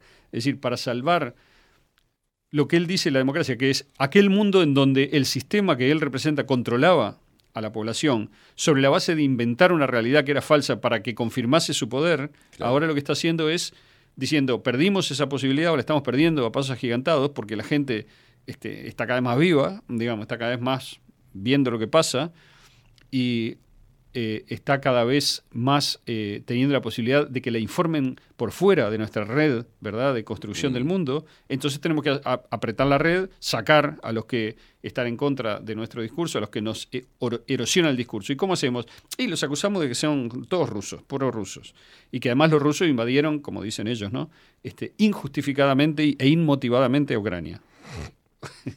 Es increíble. Increíble. Bueno, entonces, este... mm, eh, Bueno, y también se valen de ese estudio del ser humano, del que no tiene una postura clara o- de- sobre todo esto. Exacto. ¿tá? Lo que hace es, ¿qué hace? Hay algo que en las redes sociales, que no- es la mayoría, el like, la, la crítica masiva. Si, si una persona dice este tipo de cosas y tiene 8.000 comentarios a favor y solo 100 que están en contra marcando puntos exactos, y se une el 8.000. No creo que se una a la minoría crítica, ¿no? Correcto. Es la comodidad del ser humano de moverse sobre las Es mayorías. decir, el discurso de Obama mezcla verdades con, con- con Claro, conclusiones que para, mí son peligrosas y falsas, pero tiene muchas verdades. Por ejemplo, también dice, con el tiempo perdemos nuestra capacidad de distinguir entre hechos, opiniones y ficción total, o acaso ya nos dejó de importar hacerlo, y todos, incluidos nuestros niños, aprendemos que si queremos likes, es lo que estabas diciendo, Exacto. y elevarnos sobre el común y ser virales, meter controversia, enojo, incluso odio, a menudo da una ventaja. ¿No? Eh, Tal cual.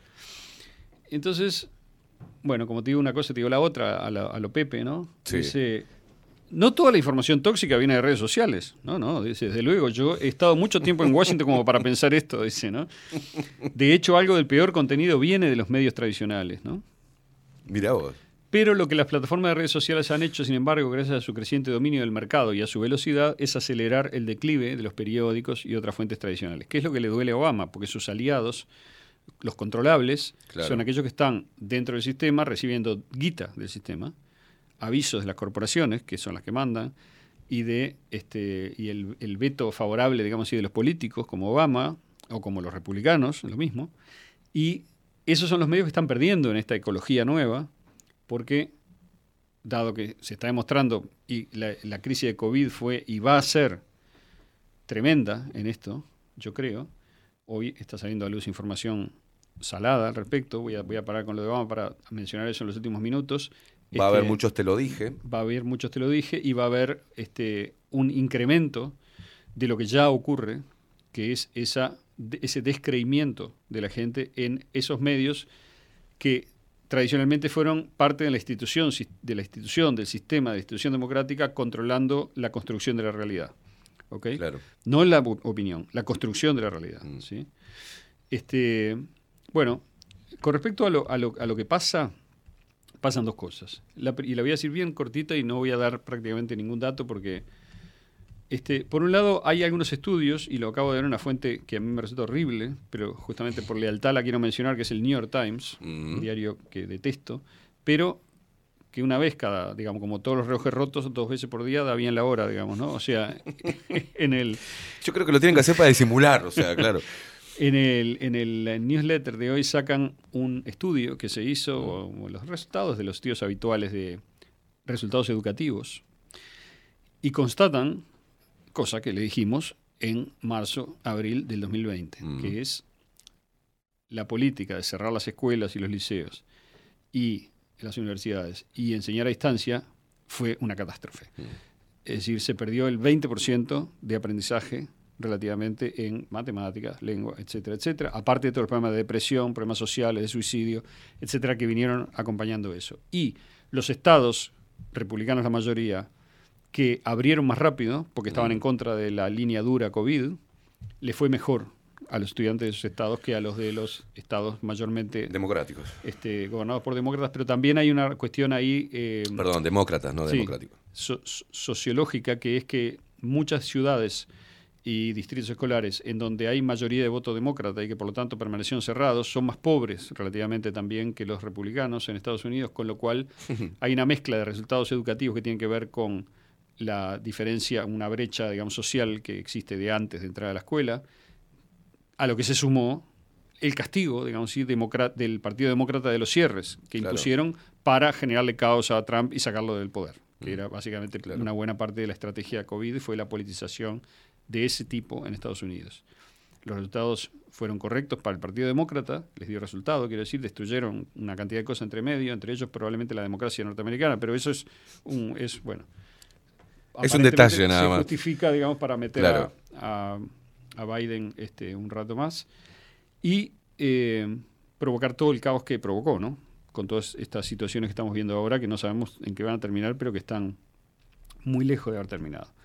Eso es una cosa, te lo dije. La otra cosa, te lo dije, es que hay un estudio que se publicó en la eh, eh, que se hizo, perdón, por parte de investigadores médicos, científicos de la Universidad de Columbia en Estados Unidos. Eh, voy a buscarlo para, para ser más, acá está, este, más exacto. Eh, el autor del estudio principal, el autor principal del estudio, debí decir, este, se llama Spiro Pantasatos, de la Universidad de Columbia, como dije. Este, y voy a, tengo que ser muy breve porque ya Sí, terminamos. estamos pasaditos. Sí. Pero es, terminamos, terminamos con esto, cerrás con, con esto. esto, terminamos con Perfecto. esto, te lo dije. Este, Te lo dije. mm, Que no hay que decirlo. no, no.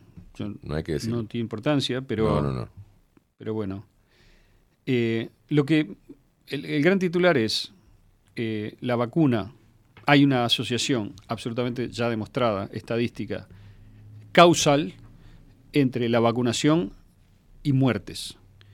Y la estimación afinada de dos estudios distintos, convergentes, es que las vacunas mataron a 180.000 personas en Estados Unidos en el año 2021, eh, lo cual es un disparate infinito. Obviamente. Todo, primero porque son 180.000 personas, con una alcanza, pero además porque se negó y además porque el eh, COVID hiperinflado, poniendo a los muertos por cualquier cosa con test PCR positivo como muertos COVID, son más o menos un millón en Estados Unidos. Estamos hablando casi del 20% más, digamos, porque no figura dentro de esa, de esa lista en general. Bueno, pero, pero aparte, lo- el número real de fallecidos COVID quizás llegue a 200.000 o quizás sea menos en Estados Unidos, ¿no? Porque la sobredeclaración es descomunal, puede ser hasta 1 1.10. Entonces, este. eh,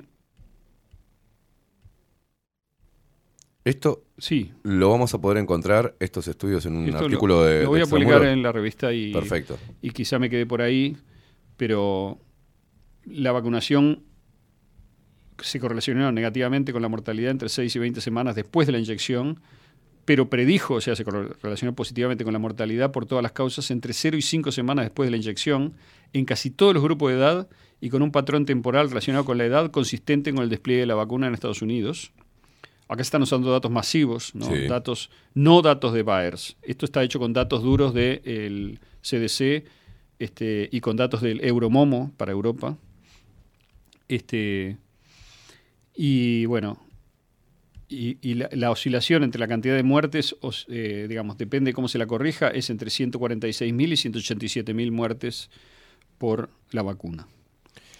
Eh, las causas ya las conocemos, se han dicho muchas veces, estos estudios, estudios se lo repiten, tienen que ver con la toxicidad de la pro- proteína Spike Mm.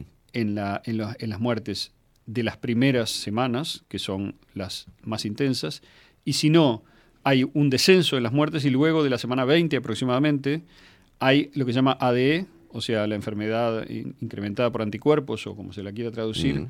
que también corresponde con la vacunación y que aumenta las muertes por infecciones y por o incluso por formas de infecciones este, parecidas a COVID, lo que sea, después de la vacunación, eh, seis meses más o menos, ¿no? O sea, 20 semanas. Esto es gravísimo y es convergente en Estados Unidos, en Israel, y dice lo que vio cualquiera que mirara los datos.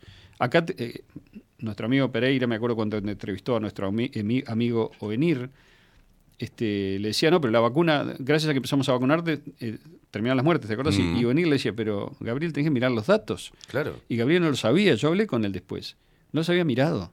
Porque el la narrativa te lleva a no mirar los datos.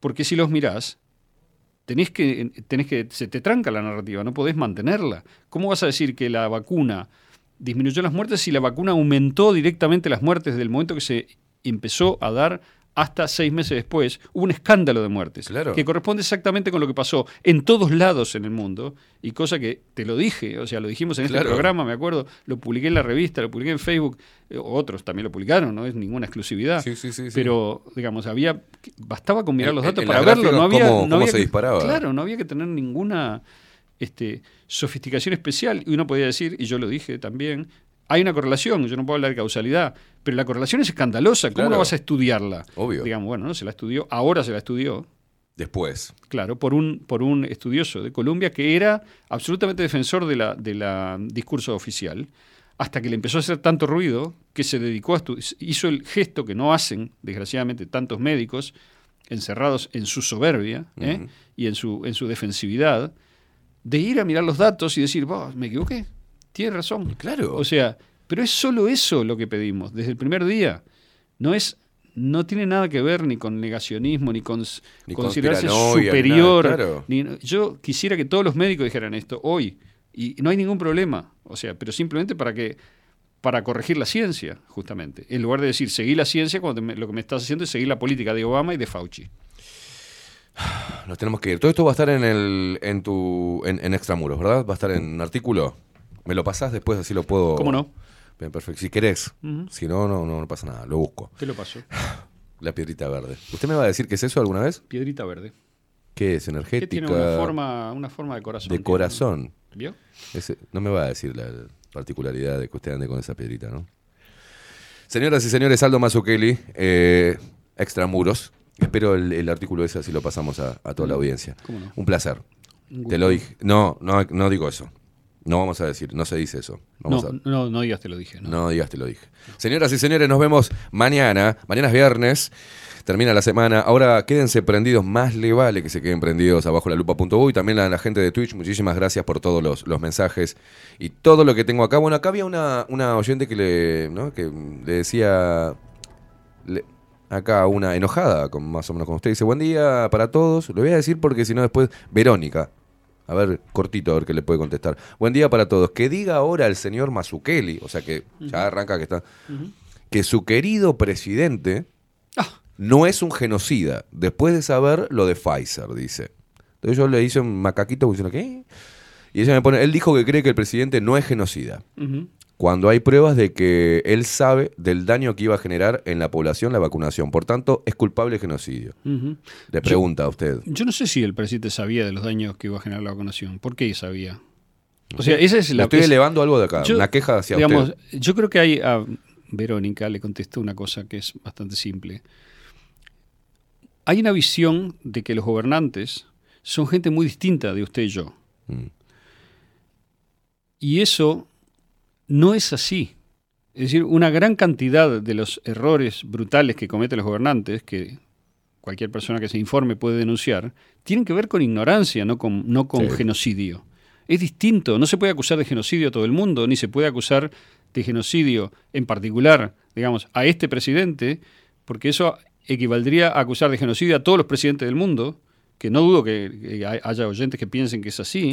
Yo creo que, no es, que es simplemente una visión ingenua del mundo. Los presidentes se informan con la gente que pueden informarse y tienen, hasta cierto punto, están más constreñidos a ver, la informa- a manejar la información que las fuentes oficiales y autorizadas por los sistemas en los cuales, de los cuales ellos son presidentes les dan. Es mucho más difícil para un presidente estar en contra de su ministro de Salud que para mí estar en contra del ministro de Salud o para Verónica. Igual le cabe obviamente una responsabilidad Por mucho supuesto, mayor por porque él tuvo acceso, por ejemplo, además- al contrato eh, el contrato Sí, en- pero el contrato de Pfizer no decía vamos a matar a- no, al 20% de la traía gente. excipientes, eh, eh, decía hasta hasta No, no, yo lo miré, el contrato, los contratos se publicaron, o sea, están publicados los contratos de Brasil, son iguales, son- es un formulario, es una fórmula. Mm, Lo que hizo, o sea, acá hay un esquema criminal, sin duda, sí. pero ¿lo hicieron los políticos o lo hizo ese grupo, digamos, que es sobre todo de burócratas y corporaciones, que son las que indujeron todas estas políticas en el mundo de dos maneras, filtrando la información y extorsionando a los políticos. Ahora, si alguien dice, ah, bueno, pero si el presidente se dio cuenta podía haber renunciado, ahí sí estoy de acuerdo. Claro. O sea, si no renunciaste, bueno, sos corresponsable. Claro. Pero es distinto para mí. A, a mí no me gusta usar las palabras Genocida. no, no me gustan esas palabras como si no valieran nada. Claro. Digamos, todo el mundo es nazi, fascista, genocida. No, no.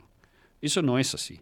O sea, porque si no, entonces ni, vale la pena hablar, digamos. Claro. ¿no? Tenemos que establecer distinciones y decir, vamos a ver de quién son las responsabilidades. Para mí, por ejemplo, tiene más responsabilidad Radi, Moratorio, decir, el Cohen.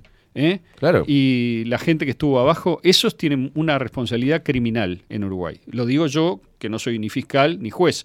No puedo, digamos, este, determinarlo. Digo que mi opinión es que si la justicia los investigase en serio alguna vez, cosa que dudo que pase, este, es probable que se estableciesen responsabilidades criminales porque ellos tenían obligación de saber, Claro. cosas que cualquier persona escuchando Voz Alternativa de la Ciencia tenía que saber o podía Mm. saber, y por lo menos deberían haber planteado dudas serias respecto de lo que está- se estaba haciendo. Y segundo, algunos de ellos tenían intereses mezclados. Conflicto de conflicto interés. intereses mezclados. A costa Eso- de la salud de los compatriotas, digamos. yo no soy defensor de la calle, no soy blanco, ni colorado, ni del frente, no defiendo a nadie y lamento que la gente entienda las cosas que uno dice políticamente, pero eso es parte de la cabeza de la gente que escucha, no de la mía. Yo no estoy haciendo política acá, nunca hice. Es parte de sacarse la... la Y la disidencia cosa, ¿no? controlada, en parte, además, es de la gente que tiene una visión infantil del mundo y que entonces, como lleva todo a blanco-negro, termina Claro. siempre en el gris, que es lo que manda. ¿Ok? Entonces, si vas a seguir, no, Verónica, cualquiera que tenga, digamos, la, el deseo constante de ser 100% superior a todos los demás y de atribuirle a los demás poderes absolutos, por ejemplo, al presidente o a Mm. los que mandan en el mundo, se sigue equivocando, porque siguen No está entendiendo aún lo. siguen confirmando el sistema porque es ese medio, digamos, ese gris, ese más o menos, es lo que guía el mundo realmente, no los absolutos infantiles o, digamos, este, no sé, deseosos de tener el 100% de la razón. Bueno, una de las cosas que mm, también tuve que, que- que aclarar era si criticaba a Luis Lacalle Pou, eh, era zurdo entonces para los blancos. Y, Pero claro. y yo le digo, no, pero vos entendés cuál es la crítica que le hago. Le hago la crítica por no ser liberal, por aplicar políticas que van en contra de Pero- la- de- del liberalismo. Disculpame, pero la, la- la política uruguaya es burra. O sea, la, esfera pública uruguaya. Bueno, por eso es tenemos políticos burros, patéticamente o sea. burra. Ah. Porque solo pueden entender lo que se dice haciendo la siguiente traducción. X dijo Y. Y favorece al presidente o lo, o lo ataca. Favorece al Frente Amplio o lo ataca. Favorece al Partido Colorado o lo ataca.